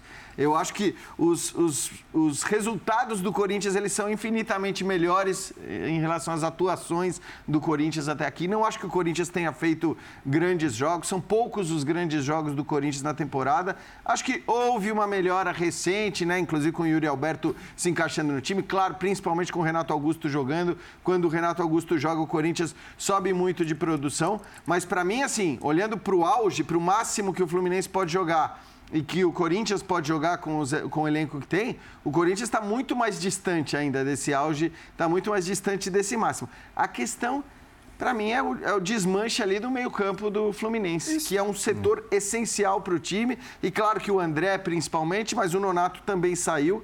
Então o time titular. Jogou na Roma, né? É, fez gol na Roma. É, inclusive na estreia dele, ele entrou no- na metade do segundo Poxa, eu não tempo. sabia. O Ludogorets e fez um golzinho ali, deixou o gol na Roma, gol da Já vitória. tava na transmissão. Tava na transmissão. Então, assim, Nonato e André vão fazer muita falta. E eu acho que, assim, se, se a coisa talvez tivesse muito parelha, porque o Fluminense é o time que jogou mais até agora entre os dois. E o Corinthians está no seu estádio, onde os números mostram, né, o ambiente faz a diferença.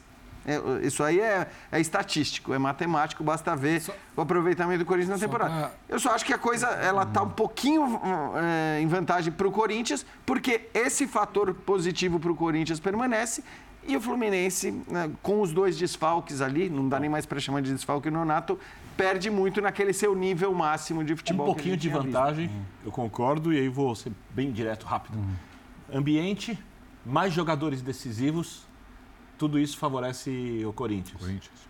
O encaixe coletivo de um jogo. Quem são os jogadores decisivos do Corinthians? Renato Augusto e Yuri Alberto, só para começar.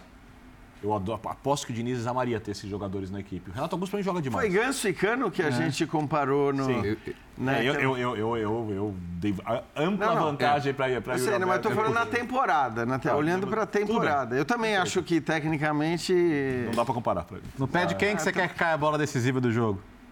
Yuri ou Cano? Eu não posso querer nada, porque daqui a pouco vão falar que é clubista. Não, não, fala. Não, não, Michael Jordan. Eu não quero essa pegadinha aqui. Pro Birner Futebol Os times são o roxo e o marrom. Quem eu contrato para minha equipe se eu for Não, começar a é que montar um time? contratar entre Não, não, o jogo de quarta-feira, no pé de quem que você né? quer, quer a bola decisiva? É isso, essa é a pergunta. Eu, prefiro, eu, se eu tenho, eu acho o Yuri Alberto mais jogador que o Cano. Acho que o Cano dentro da área é um jogador letal. Assim, não tem nem que discutir. E eu gosto muito Hum. mais do futebol do Renato Augusto que do futebol do Ganso. Não, tudo bem. É, e acho o Renato Augusto, acho que o Ganso com a bola no pé, pode achar o passe que qualquer jogador, quase nenhum jogador consegue encontrar. É, mas acho que o Renato Augusto vai se movimentar melhor, achar melhor os espaços do campo, vai auxiliar lateral, volante, vai ser meia, vai chegar na frente da área para finalizar, vai entrar na área quando é necessário, vai orientar o time dentro de campo.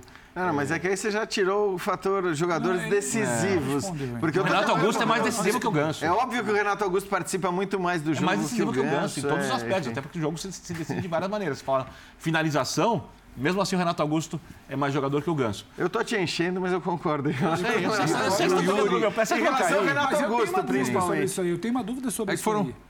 A, gente sabe qual é o encaixe. Libertadores, vai ser difícil me tirar do. Yuri. Yuri, Renato e tal, mas quanto tempo a gente viu essa turma jogando junto? Quanto tempo? A gente está sempre também idealizando. Então, assim, eu não sei quanto tempo suporta. Agora, sobre o encaixe coletivo do Fluminense. Se o Fluminense resolve- fizer o grande jogo, algum, jogar uma das partidas no Mas nível tem- melhor dele, e não dá para descartar isso, o Fluminense pode complicar o Corinthians ali. dá pra E eu acho o empate um resultado Mas completamente normal no é, jogo para dizer é. que é um favorito. situação- Como, como foi no Maracanã. Claro, o que aconteceu, o que aconteceu no sábado, o, Corinthians, o Fluminense é surpreendido quando ele é abafado. Aí ele tem que descer o André para resolver o problema. Você não tem o André para descer para resolver o problema. Você não tem o encaixe no meio de campo. Você está jogando em Itaquera. Do outro lado é o Corinthians. Assim, esse encaixe coletivo, o melhor Fluminense, ele, ele hoje já não desenha para a gente que ele Ah, vai estar tudo, tudo, quinta-feira. tudo- tudo bem, tudo bem. Aí o Diniz viu o jogo do final de semana do São Paulo e Corinthians, viu a lentidão do Gil numa recomposição Calma, calma, de bola calma, ali e o time subiu do Vitor Pereira, ele faz um lançamento longo ali para meter Isso alguém na correria em é cima. que não é Primeiro muito- tempo. O time que vai jogar o- quinta-feira é o time do segundo tempo com o Renato, então já muda. É outro lateral também. Então, tipo assim, é, é outra coisa. Não dá pra comparar, entendeu? É igual você falar, porque o Fluminense de sábado tinha o André, quinta-feira não tem o André. Ah, mas o, o Corinthians do primeiro É tempo primeiro- não tinha o Renato. Então, assim, é muito Mas aí a pressão difícil. lá na Eu acho frente, que né? pesa muito, assim, aí até animicamente, psicologicamente. É claro que o Fluminense vai entrar com tudo para. Mas acabou sendo muito duro, muito cruel pro Fluminense. O empate. O empate no, no jogo do Maracanã, né? É, aí, aí é outro jogo que acho que eh, corrobora a narrativa E- do e- Corinthians ter melhores Eu resultados. eu vou- do eu vou falar uma coisa sobre é, o imponderável que o Leonardo Bertozzi tanto gosta do futebol. Eu, se tivesse que apostar num classificado, sem convicção, eu apostaria no Corinthians, tá? Se tivesse que apostar num classificado. Sem convicção, mas apostaria no Corinthians. É, você acha que nunca o jogo vai virar pro Diniz? Virar? Porque esse é o, jo esse é o jogo. sorte em algum É, é, momento, em algum momento o jogo vai virar.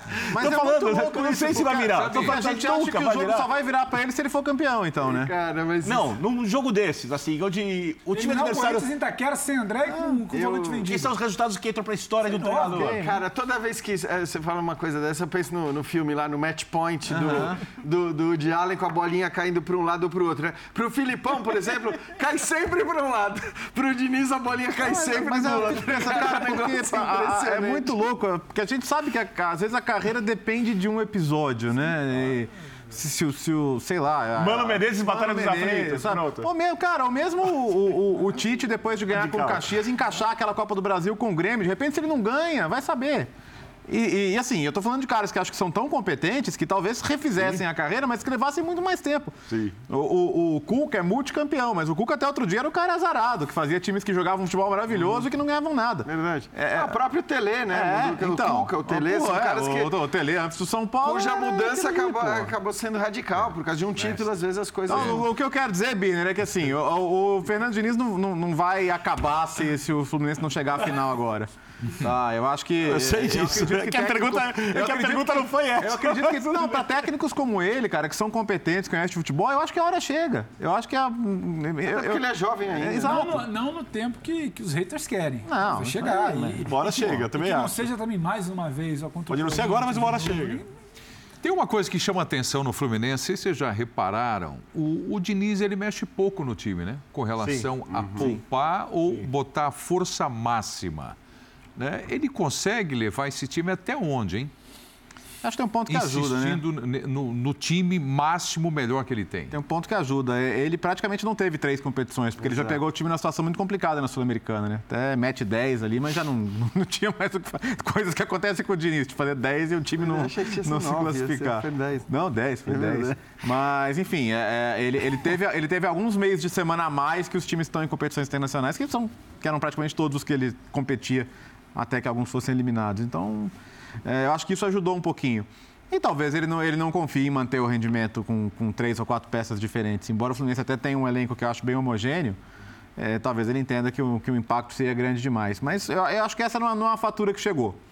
Eu ainda, eu ainda vejo o Fluminense. Não, mas daí bem, o peso assim. das duas é. ausências que eu citei no meio campo, porque eram dois dos caras que nunca saíam do time. E de, e de é. forma, e de forma forçada, ainda que forçada, ele está tendo que trocar. Sim. O ideal dele já não tem o Luiz Henrique, o ideal já não tem o Nonato, o ideal agora já não tem o André. Ele não troca na convicção. Se ele tiver que fazer opção, ele não faz. Até por isso que o Léo falou do tempo das competições que ele não tem mais. É. Você está falando do elenco, um elenco muito humilde para chegar onde chegou, sendo um bom elenco, tudo. E quem vai topar E a gente vai perdendo noção disso porque o trabalho dele é bom e o time é, vai chegando, né? Você quer mais ainda, então? Diga. Do Diniz? Não, eu, eu acho que. É, trabalho espetacular. Eu, eu também acho. É. Tem que convencer os outros disso. Convence as pessoas. Não, eu acho um elenco muito humilde, tá? Ainda mais para quem... Convence o Dietrich que estava na redação. Acabou acho, saindo acho, de... Acho um elenco curto, quem vem do banco já não está no, no, ápice da forma Sim, pra, da carreira até, de maneira geral. É, é. Eu acho que é por aí, não é que seja não, é que humilde. muito humilde eu, eu, fico pensando, né, olhando para o Campeonato sim, sim, Brasileiro e tal, eu vejo elencos bem mais humildes do que... Tudo bem, mas olha o... Compara com o elenco do Corinthians. Não, não, eu, eu, também... Todos os elogios ao Diniz e acho que... Compara com o elenco do Flamengo. O que ele tá... Não, claro, o Flamengo não dá para comparar. dois semifinalistas não é essa, Brasil. É a comparação. O elenco dele eu não sei se é melhor vamos, do São Paulo. É, acho que não. É, vamos com o desabafo do Rogério Senna. Eu gostei muito da, da, da entrevista do Rogério Senna e a gente vai entrar nesse assunto também importante aí, o jogo São Paulo e Flamengo, Flamengo e São Paulo. Vamos lá com o Rogério Senna. Eu gosto desse clube. Você acha que eu trabalho aqui pelo meu salário?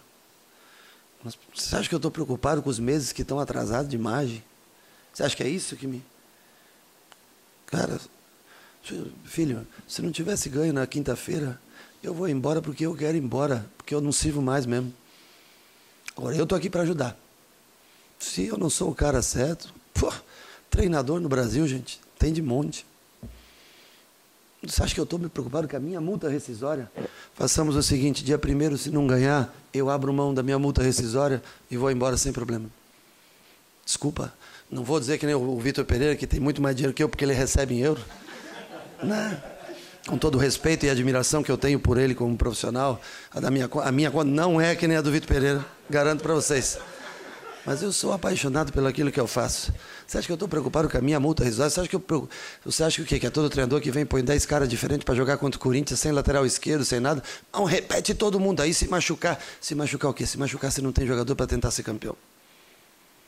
Então a responsabilidade aqui é minha e eu abro mão. Dia, Diogo é dia primeiro. Dia 2, se eu não entregar o título e quiserem que eu saia, minha multa rescisória está liberada. Mais do que o contrato que está assinado.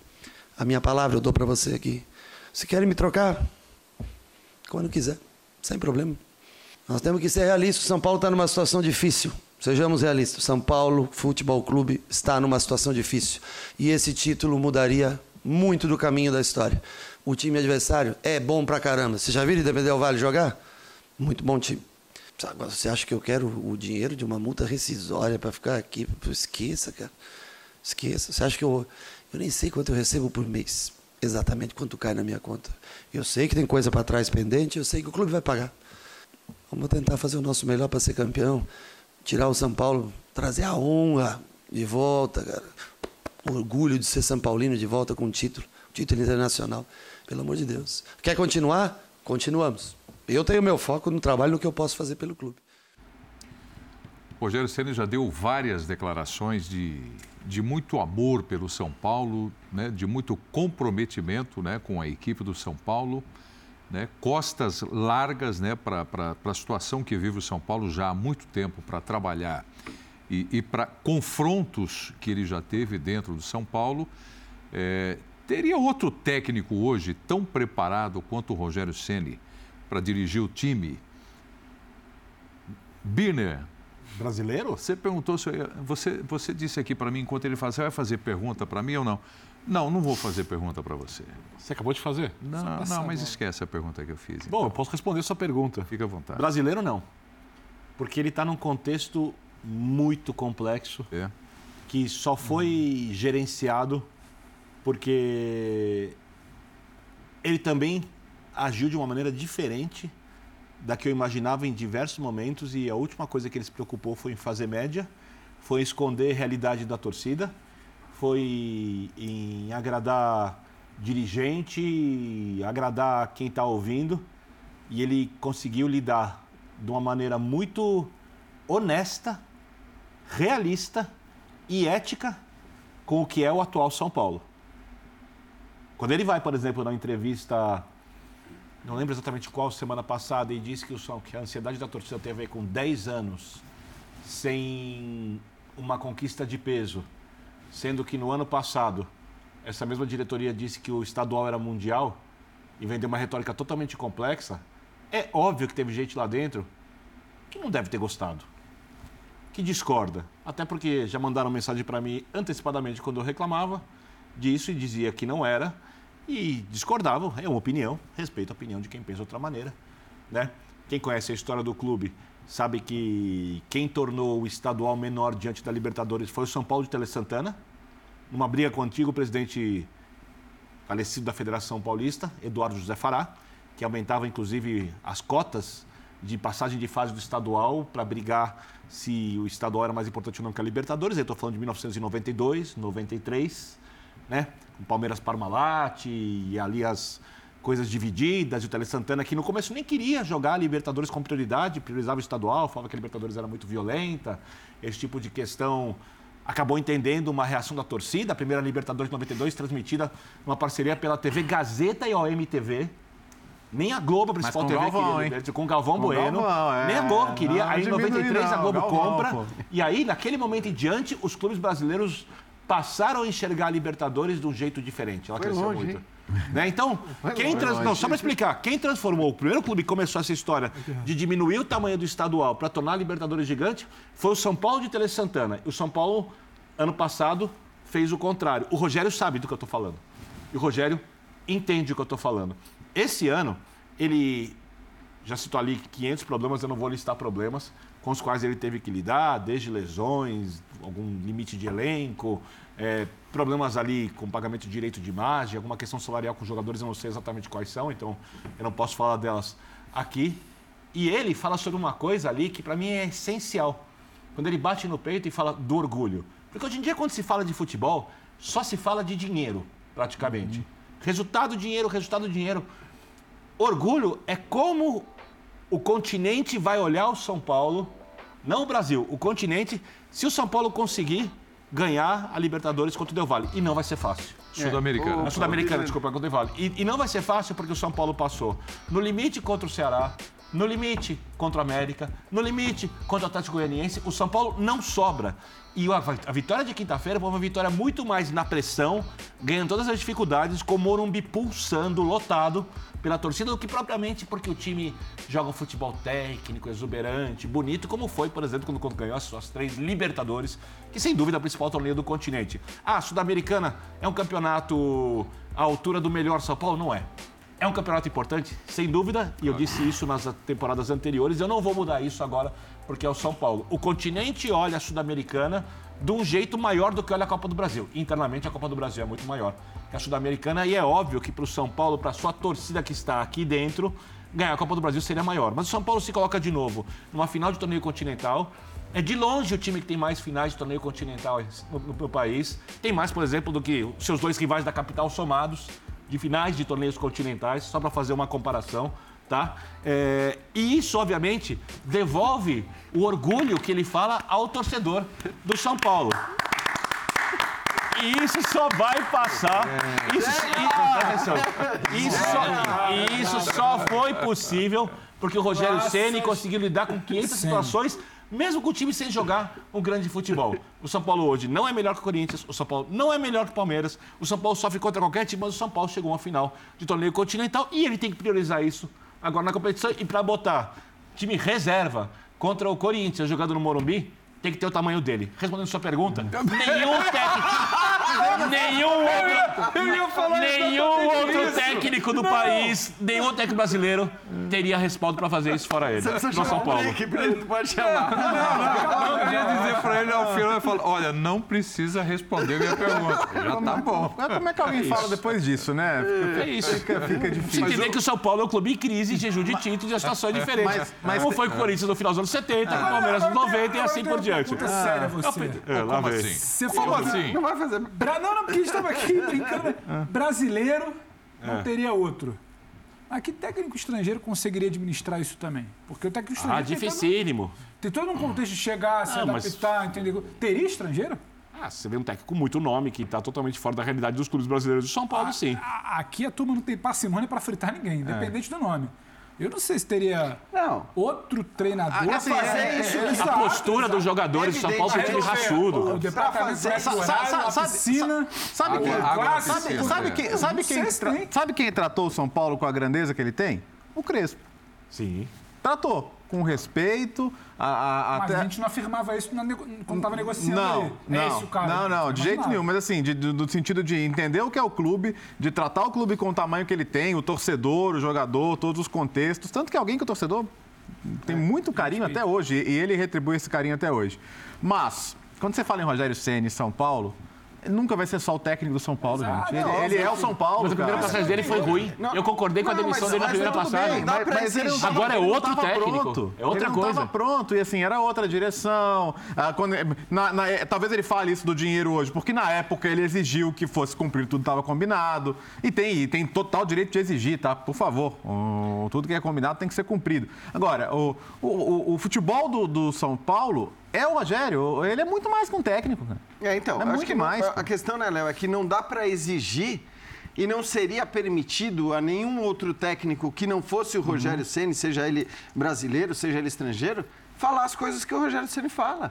Exato. E é normal que seja isso assim. que nem pelo caberia, tamanho né? que ele tem, pela, pela, ação, pela- né? história que ele tem no clube, ele pode falar certas coisas que ninguém vai poder falar. Ah, tá bom, vai se o Guardiola chegar, o Guardiola que comparável pode sair isso, é- reclamando da, da piscina, ou do que quer que seja, da estrutura e tal, mas é, obviamente não estamos falando dessa como uma hipótese viável e possível. Então eu não consigo olhar realmente para nenhum técnico, nem brasileiro, nem estrangeiro, que chegasse com peso, com tamanho, para poder fazer as observações que ele Até faz. quarta-feira a gente pode As- falar que ele está disputando as três competições que o time tem então, só que Até assim, quarta-feira a gente ainda só pode que falar assim, isso. É, é bom lembrar, ele sofreu já muita crítica injusta nessa temporada. Muita crítica injusta. Então, num clube do tamanho do São Paulo, que vive o momento que o São Paulo vive, não tem jeito, ninguém está imune às críticas. Pelo contrário, os caras recebem críticas injustas. O, o recebeu muita crítica injusta nessa temporada. né? Em jogos específicos, em que se, se atribuía as alterações dele, é, e eram alterações normais, eram alterações compreensíveis, mas se atribuía as alterações às derrotas.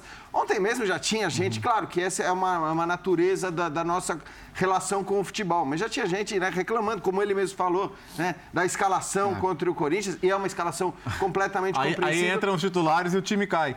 Cai. É, exato. E aí, agora eu queria fazer só uma observação, e ontem eu brinquei depois dessa, dessa entrevista, porque vol- voltamos dessa entrevista, a gente ficou todo mundo em silêncio na mesa, e eu até falei, preciso pensar. E deu tempo de pensar sobre a declaração. Então, assim, para mim ficou muito claro que o Ceni não quis fazer isso, que não foi a intenção dele, ao contrário do que tinha acontecido com o Vitor Pereira lá atrás.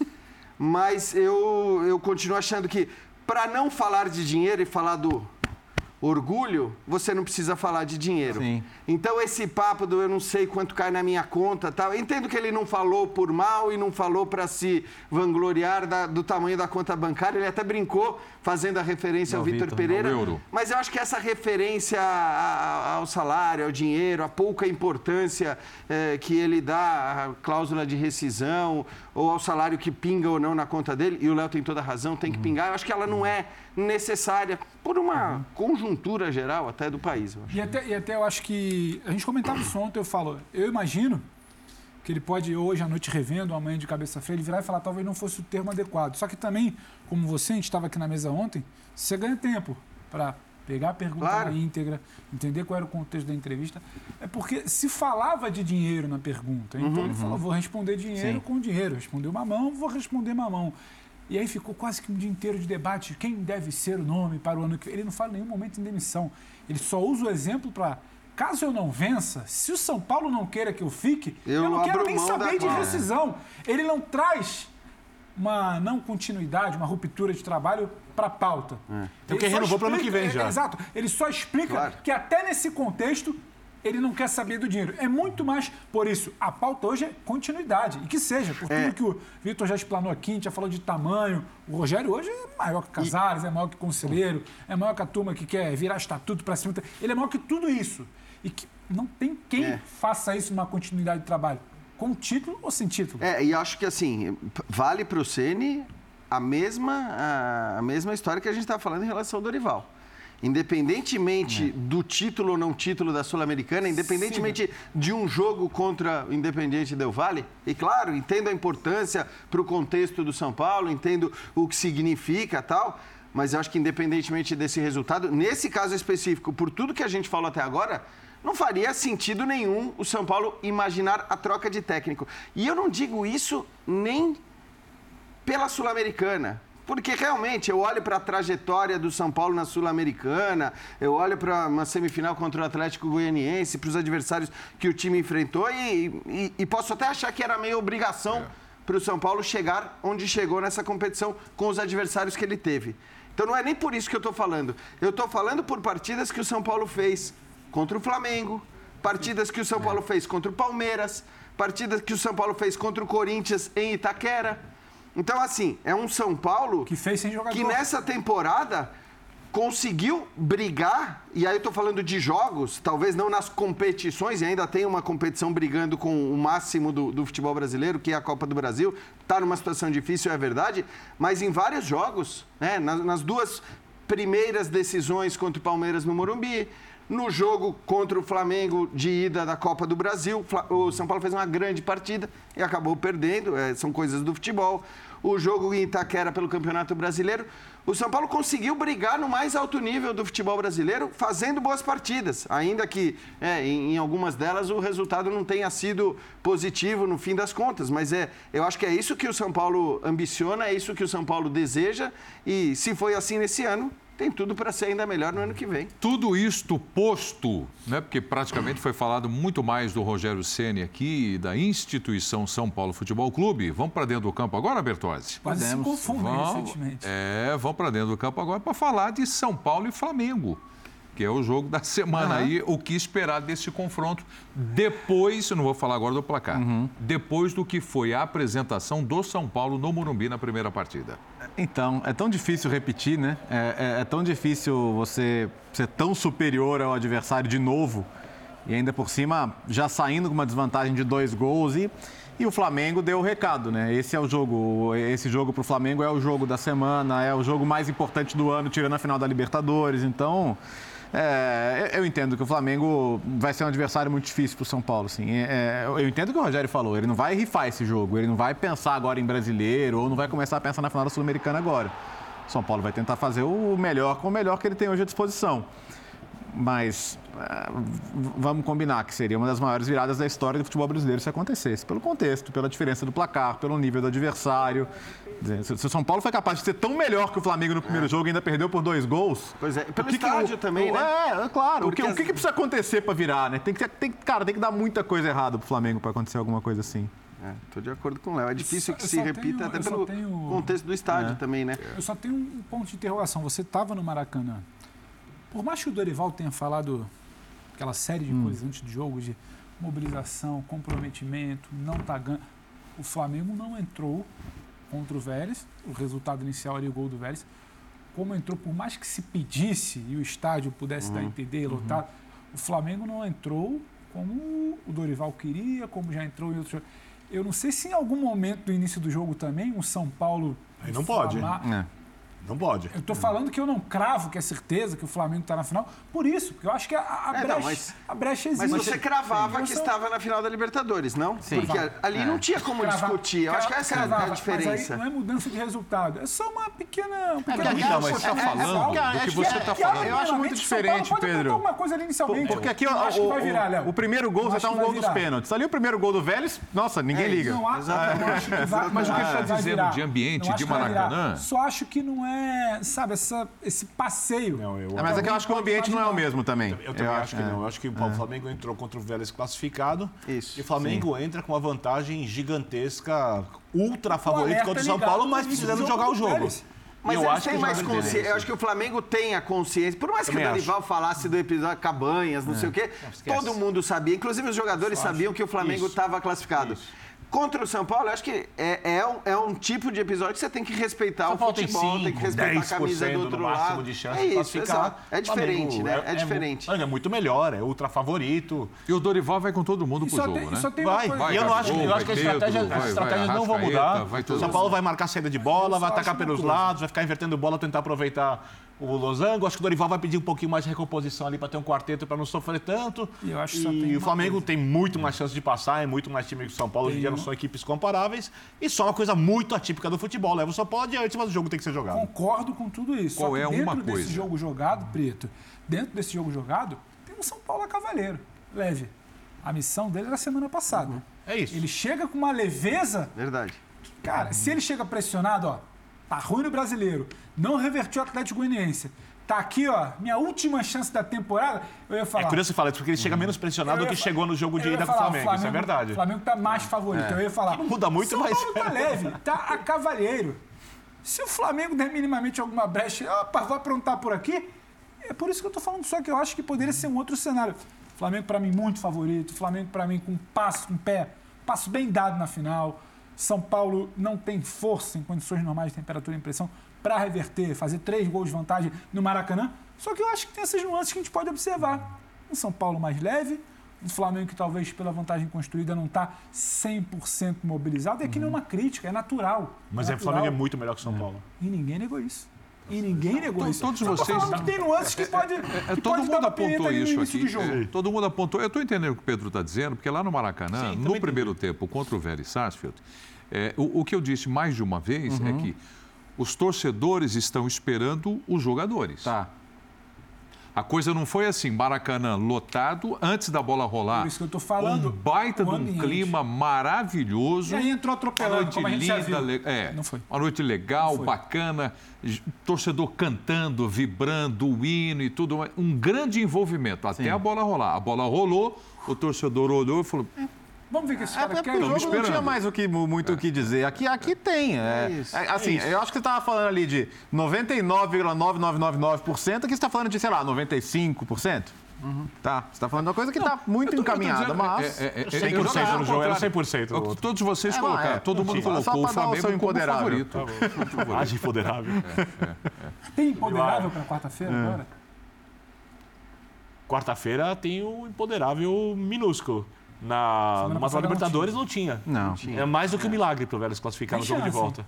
Tem chance. Nem milagre. Quarta passada era formalizar. É, eu acho que- resolvido. Agora Contra não o é. Vélez? Contra o Vélez era Ah, é. formalizar. Porque assim, o, o- o ex- o exemplo, o exemplo do Cabanhas era bom para esse jogo agora, porque era É exatamente o mesmo caso, era a diferença de dois gols, era um jogo que Isso, você estava isso. virtualmente classificado, mas que não estava ainda.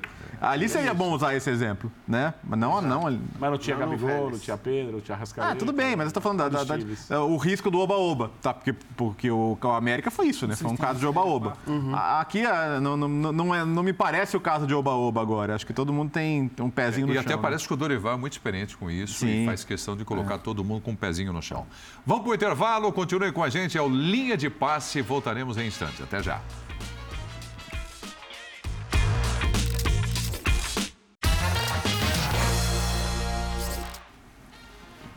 Estamos de volta com o Linha de Passe aqui na ESPN. Bom, o Campeonato Brasileiro aí na 27ª rodada e o Lisca está fora do Santos Futebol Clube para a gente entrar nesse assunto e o que pode vir aí no time do Santos como reforço técnico e mais diretor. Eu primeiro trago aqui, olha, o, o tweet do Andrés Rueda, né, o presidente do Santos. Então tá aí, ó. Como já foi anunciado, o Lisca não é mais o treinador. Temos um jogo muito difícil domingo, que é o clássico contra o Palmeiras, e prefiro pecar pela ação do que pela omissão. Após anunciar a decisão, tive uma conversa franca com os jogadores, falando para terem mais foco pela grandiosidade que é o Santos. BKSS é um nome para assumir o, o comando técnico do Santos mas tem também um convite ao Vanderlei Luxemburgo. Mas ao mesmo tempo. Para ser o executivo. Não é executivo. É, é, executivo. Não, mesmo assim, porque o executivo tem que ter um pouco da, da filosofia parecida com, com o treinador que ele vai trabalhar, né? E o Santos tem dado muito tempo aos profissionais, né? Para se acostumar com o BKSS. então, eu. Luxemburgo como o, executivo. O, o, o BKSS é uma vitória das redes sociais, né? Porque é um que toda vez que cai, não só no Santos, né? Cai um técnico, o pessoal quer o BKSS, agora ele está aí livre no mercado. Saiu do defensa, né? Saiu, saiu. saiu. Tá livre e é no mercado. Você, e é difícil é. você falar em.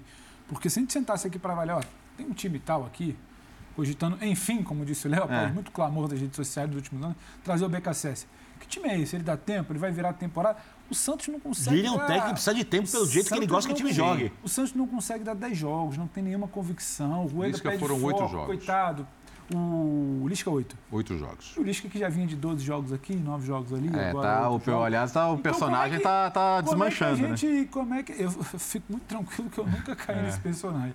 Como é que a gente pode, então, falar de um Santos que não tem nenhuma convicção, desmanchou o departamento de futebol, é o conselho gestor da Pitaco, o Rueda quer muito pagar boleto, é louvável, mas não consegue ser feliz na gestão do futebol.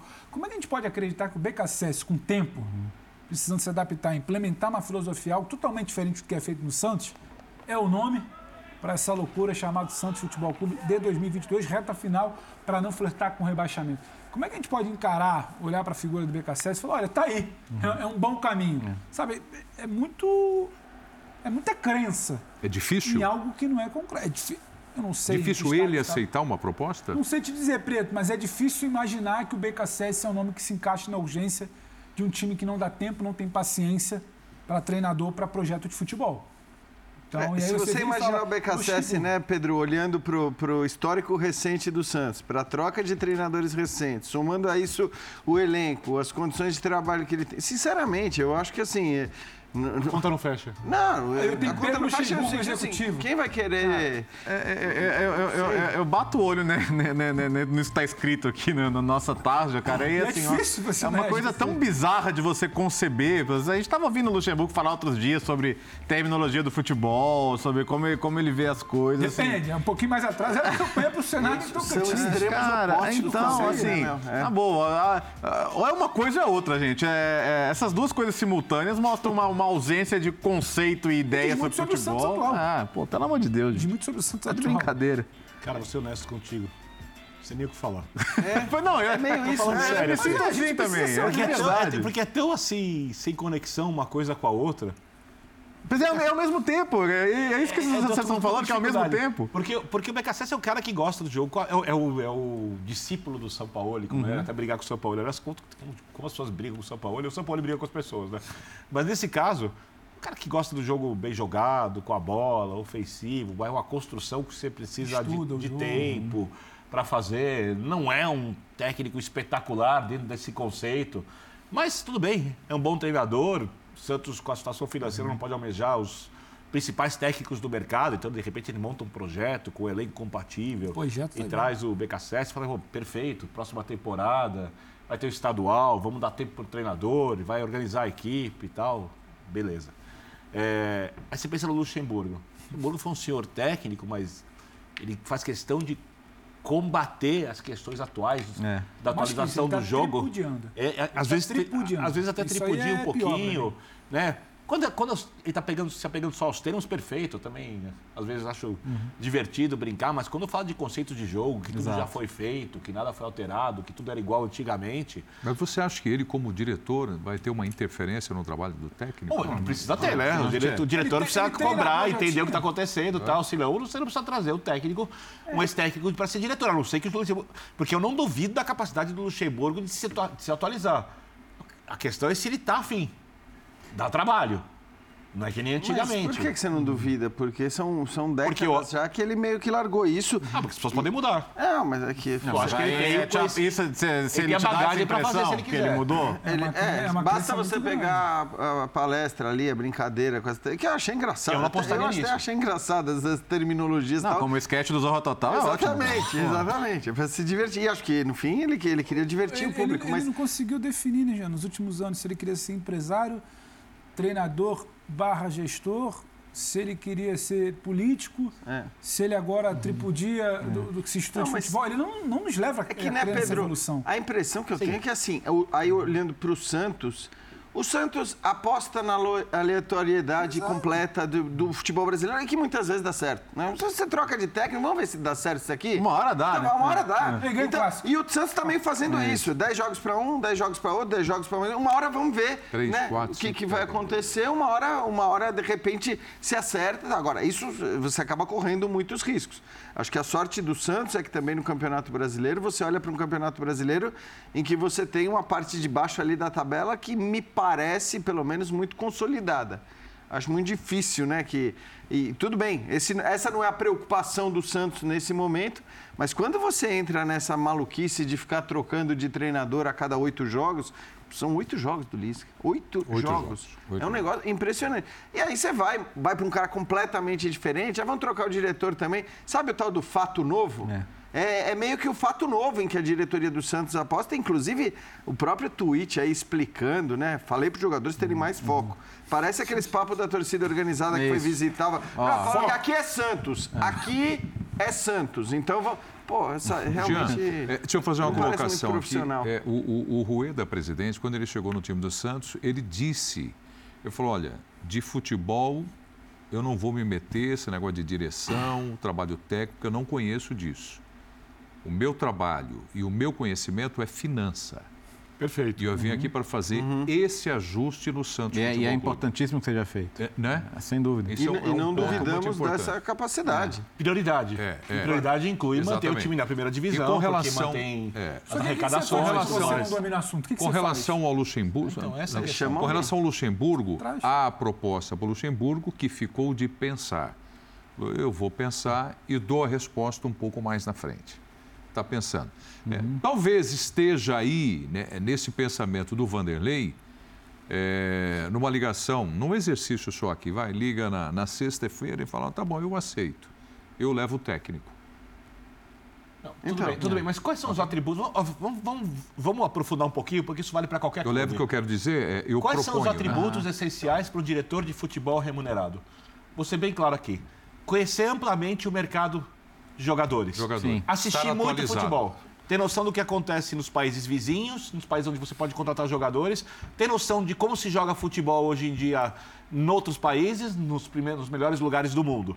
Olhar as categorias de base com profundidade, né? Ou ter uma equipe que faça isso constantemente e entender a situação financeira do clube e ter capacidade de negociação para você conseguir montar dentro das suas possibilidades um time e ajudar o Santos a se recuperar com o bom trabalho de finanças que o presidente pode fazer.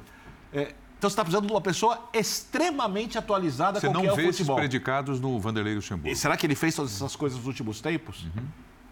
Eu acho que não. Pode vir fazer daqui a hora de agora em diante. Não Eu vejo. acho que até agora não fez. Não, não vejo e semana passada, como o Léo até brincou a sketch, fez questão de dizer que, que, não fez. E, então, é. assim, eu até entendo que ele possa não dominar todos esses processos, mas ele precisa ter capacidade de gerir pessoas que, que dominam esse processo. Perfeito, processos. concordo, concordo. E o Luxemburgo não é esse tipo de pessoa. O Luxemburgo é o cara Ninguém que tem como saber tudo sozinho. Enquanto treinador uhum. queria ser diretor, enquanto diretor queria ser presidente. O Luxemburgo não sabia se queria ser presidente do Flamengo, técnico do Vasco, empresário de uma série de ramos, senador. político do Tocantins, senador executivo. Então, tipo assim, tá, tá querendo tudo e não tá fazendo nada. Então, assim, já esbarra nisso. Aí o Rueda, com, com toda a honestidade que parece ter, fala: Eu não entendo disso. O que, que você faz? Eu preciso trazer alguém que entenda. Aí o cara que você vai trazer, o Luxemburgo, o que, que ele está fazendo? Como é que ele administra? Não, eu vou trazer o Luxemburgo e o BKSS. Você está contratando isso, sabe, em processos paralelos? É. Os fatos estão dialogando, porque você já está contratando um diretor que o técnico já não é dele. Já, começou errado, ó, eu sou diretor, mas aí daqui a 10 jogos não der certo, mas também não era meu técnico. Eu falei que era o fulano. Aí quis trazer o argentino, o argentino não sabe. Então, assim, o processo já começa errado. E, e o meu problema no Santos não é só a demissão. A demissão é uma parte, o problema é sempre a contratação. O próximo nome. É porque o processo tem que começar pelo diretor de futebol. O Santos erra na demissão e Nesse erra caso. na escolha. E aí, quando ele erra na escolha, é uma questão de tempo para ele ter que demitir de novo. Então, assim, esse Santos andando em círculo, aí vai trazer para finalizar o ano, opa, não caiu. Aí vai ficar naquele debate. Mas vamos dar o início da Então, temporada, que o rapaz Pedro. merece. Hum, mas não foi bem no estadual. Aí, O que tem que muda. fazer? O que tinha que fazer agora, e para qualquer clube, a situação do Santos. Primeira coisa, ele quer onde vai ter um diretor, projeto que cuide do futebol. Projeto. Ele traz esse diretor Projeto. e, e- Projeto, e- no e senta com o cara e fala assim: Projeto é nós temos duas metas. É, a melhor colocação possível no Campeonato Brasileiro, manutenção e, quem sabe, classificação para o torneio continental, e um projeto para desenvolver o futebol do clube a partir do ano que vem. A gente precisa de um técnico para terminar a temporada ou de dois treinadores? Porque a- a- trazer o BKSS agora é colocar um cara num ambiente para ele completamente diferente, com um elenco que ele não montou. Quem são esses nomes? Não dá para trazer um treinador e um, e um diretor de futebol, como disse o Pedro, Pedro, sem que eles Dialogue. nem dialoguem, sem que eles pensem e trabalhem juntos no mesmo projeto.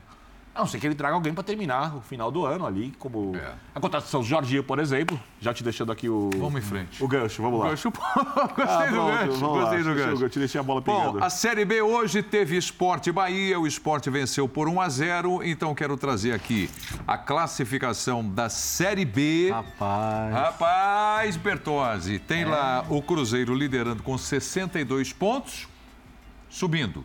Sim. Tem o Bahia, 51 pontos. Tem o Grêmio, 50 pontos. Vasco, 45 e o Londrina encostou. E o esporte também, ó. Tubarão chegou ali, 44. O esporte O onde esporte estava foi Lisca. 43. Aliás, tá- alguém feliz hoje deve ser do torcedor do esporte, né? Com essa notícia do Lisca e agora com a, com a vitória sobre o Bahia aí, que, que aproxima o time também do quarto lugar, né? É, só lembrando, o esporte tem um jogo a mais, né? Nesse momento. Que abre a Sim. rodada, o jogo de hoje É, abre a rodada. exatamente. É, o, o jogo de hoje, né? São Isso. 30 jogos agora, esporte, os outros. É, é que o 29 Vasco não tem partidas. ganhado muitos jogos, né? Então o torcedor do esporte pode, pode se animar um pouquinho com essa, com essa realidade. Cara, o Vasco tinha que contratar um técnico. O Jorginho é o- é dos sonhos? Acho que não, né? Mas a, a situação que estava antes também não era aceitável mais. Então precisava ir em busca de alguém. O Jorginho tem uma certa experiência nesse, nesse cenário. N- Não, não é o técnico que eu contrataria para o meu time, para ser sincero. Mas precisava contratar alguém, né? Não dava para esperar mais. Precisava de um técnico. Exato. Porque na- nas 28 rodadas anteriores ao Jorginho, o Vasco só teve um técnico durante 10. Perfeito. Depois ele apostou num cara que nunca tinha sido técnico, depois ele promoveu o interino porque ele não sabia o que fazer. Esse gol é Então, impressionante. você- Não parece gol de futebol Tudo que profissional. envolve cara. isso aí me parece impressionante. O goleiro tenta levantar e não consegue. Então, quando você fica com um treinador somente durante 10 rodadas e durante 18 você não sabe o que você quer, é isso aí. A gente falava em gordura, né? O Vasco chegou a ter 9 pontos. Por que que a gente acredita que é ladeira abaixo? Porque o fato novo é isso. Os times de baixo vencem, o Vasco não vence e o Vasco dá muita sorte, Preto. A verdade é essa, porque com 45 pontos no estágio atual de competição, com o número de rodadas atual, em todas as outras disputas de Série B que o Vasco teve, ele não estaria no G4. Aham. Então ele dá muito sorte, muita sorte com oscilação de adversário, combinação de resultados, já era para estar fora no G4 em outras rodadas. Aí ele começa a tentar juntar cacos, aí entra o Jorginho, porque ontem você tinha um confronto da estreia do Jorginho contra a reestreia Do Renato. o Renato. O Renato entrega mobilização rápida, sem conhecer muita gente e sem mexer no que ele precisa ser feito. O Jorginho não entrega, o Jorginho não tem esse laço com o Vasco, esse conhecimento do elenco, um trabalho desenvolvido com parte do elenco que é outro. Aí ele vai no, no óbvio ali do cara cascudo, vou, vou juntar aqui os medalhões, vou botar o Nenê, vou botar o Alex Teixeira, que não vem bem, botar o Raniel, que estava escanteado. Então, assim, um time pesado, começa minimamente sem sofrer, faz um gol que tem muito mais de uma sorte ali do Léo Matos do que de construção, e o Grêmio vira rapidamente.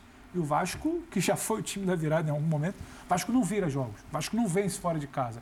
E é aquilo, aí começa a puxar muito para baixo. O histórico joga contra, a tabela está todo mundo se aproximando, os rivais de sua grandeza do G4 se afastam, né? a turma de baixo se aproxima, isso tudo começa a jogar contra. Aí você está apostando no Jorginho, faltando nove rodadas agora, baseado em quê? É. Baseado em quem estava ali no mercado. Não é difícil explicar o momento do Vasco, e você vai demandar trabalho.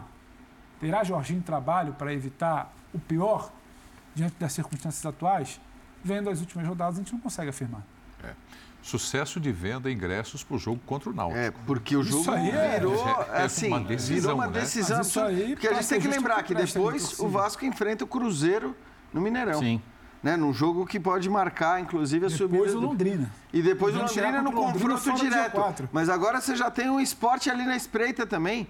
Então, se o Vasco não vence o Náutico Rapaz. e depois perde do Cruzeiro, ele pode ser ultrapassado pelo Londrina e pelo esporte e ficar numa situação bastante complicada, né? Inclusive para o confronto ali é, contra o Londrina, com uma pressão muito grande. Então é muito importante para o Vasco vencer na sexta-feira. E o torcedor tem, entendeu isso, né? É, Londrina tem Tom Bense fora de casa, né? Porque, isso. Porque já que tem Vasco e Náutico, o Londrina joga em fora nessa rodada contra o Tom Bense. Gente, e, e o caso Edmar, hein? Registrando o boletim de ocorrência. Isso é um negócio grave, né? A gente está vivendo muito disso ultimamente. É, alguém pode me ajudar aí com. Vou com, matar com sua família por causa do seu hum. marido, filha da P. Vou matar você e suas filhas. Esse Edmar é um inútil, burro, merece morrer. Você também vai junto. Vou te torturar como bom imbecil que é com um erro ali. Vou deixar um outro erro. Ele e você verei estrangulados, eu verei estrangulando, imagina que fosse sua filha. Oh, vou te esquartejar né? sua. Vou te esperar, vou te esperando, mais um erro. Suas filhas na porta da escola. Ameaças de morte dele, da família dele, família dele. Isso dá pra achar é um quem é, né? Bizarro, é. terrível. Dá pra achar quem é. Terrível. Dá pra cuidar com o rigor da lei. Isso é o mínimo que eu vou falar. Né? A gente queria muito viver num mundo onde isso não existe, mas existe e existindo, não tem outra maneira de tratar, né?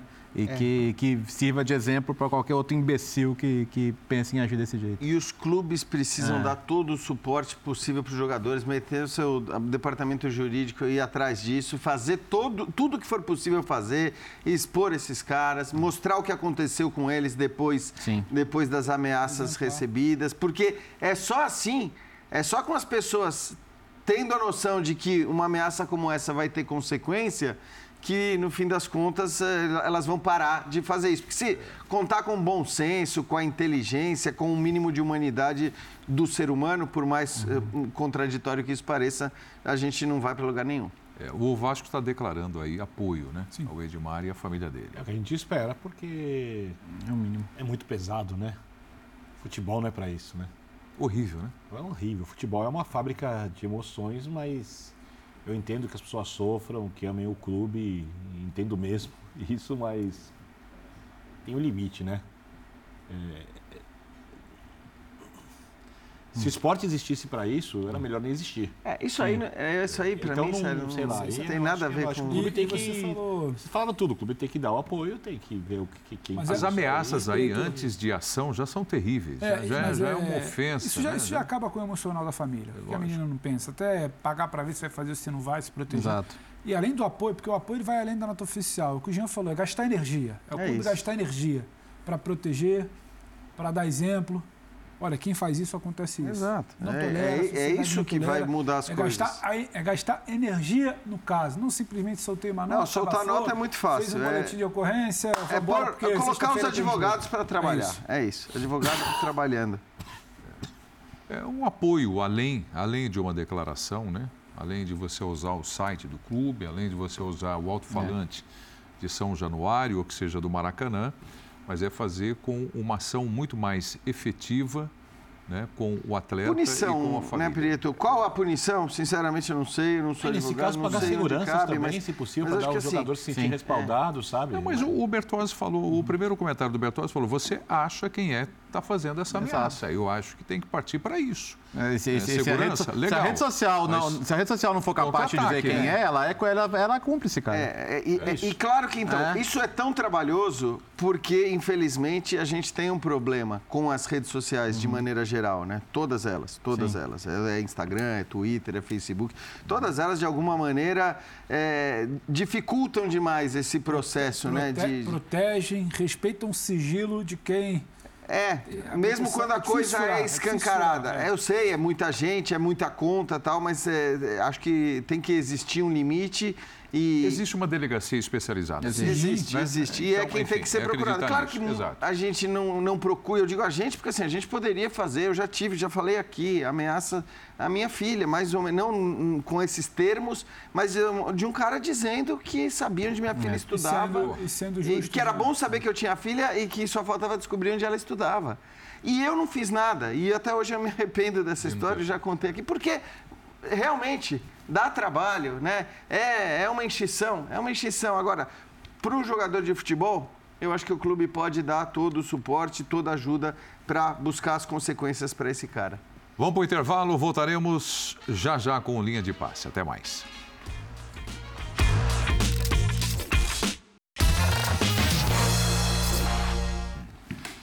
Muito obrigado pela sua companhia nesta edição do Linha de Passe. Um abraço, Bertozzi. Valeu. Gian, Valeu, Pedro.